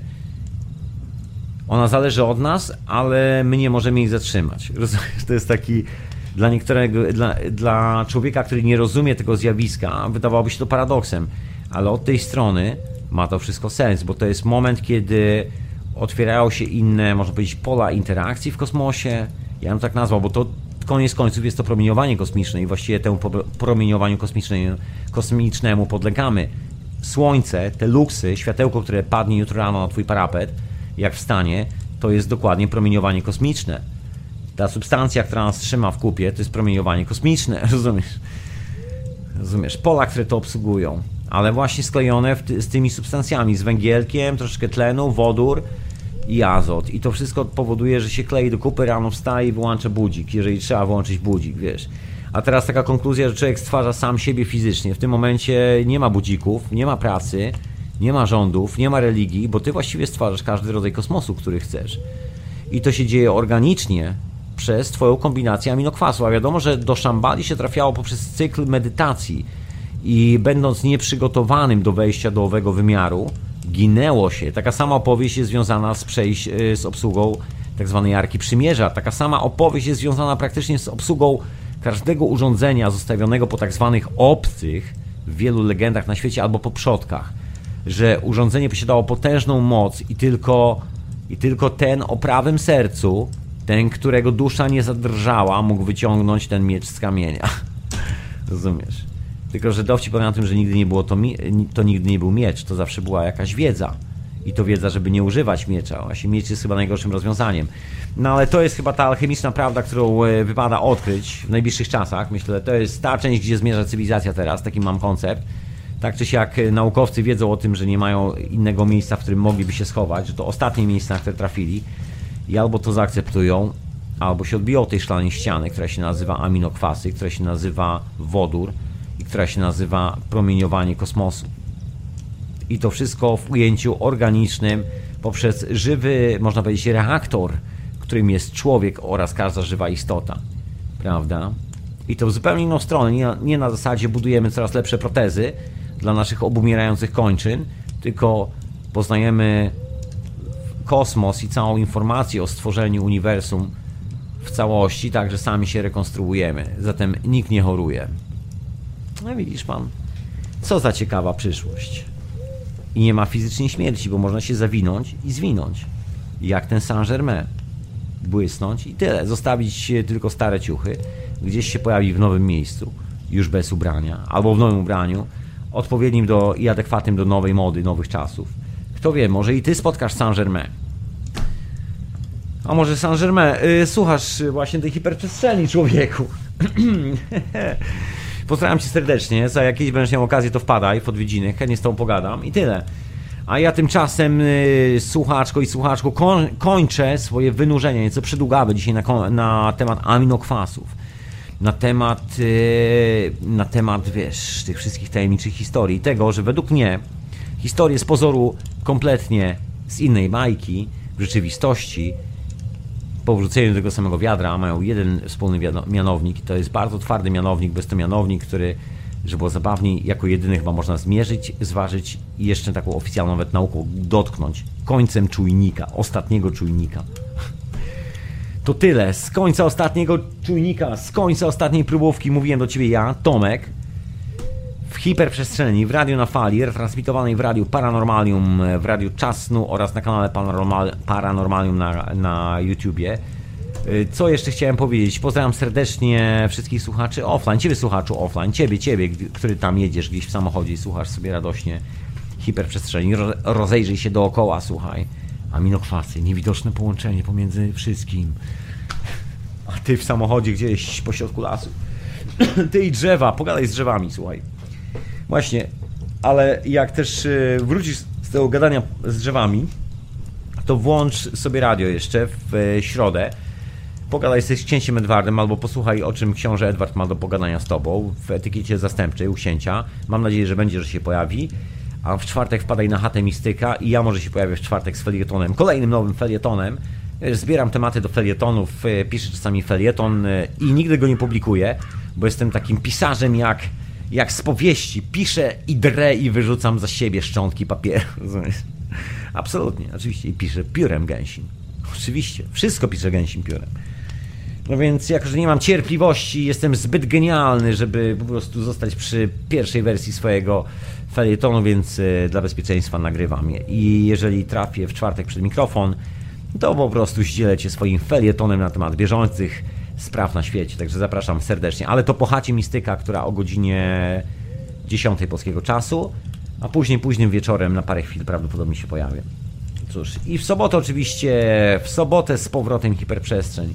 A ja tymczasem znikam, pojawiam się, pojawię się, pojawię się na wieczorowej porze, także jeżeli słuchasz tego na żywca, na żywca, człowieku, nawet jeżeli masz lwowski akcent, pozdrawiam w ogóle serdecznie wszystkich z lwowskim akcentem i nie tylko, to yy, zostań w radiu Paranormalium, w radiu Czasnu i konsekwentnie w radiu na fali, bo ja tu zostanę na parę chwil razem z tobą na wieczorową porę. Jeszcze przez parę chwil w radiu na fali.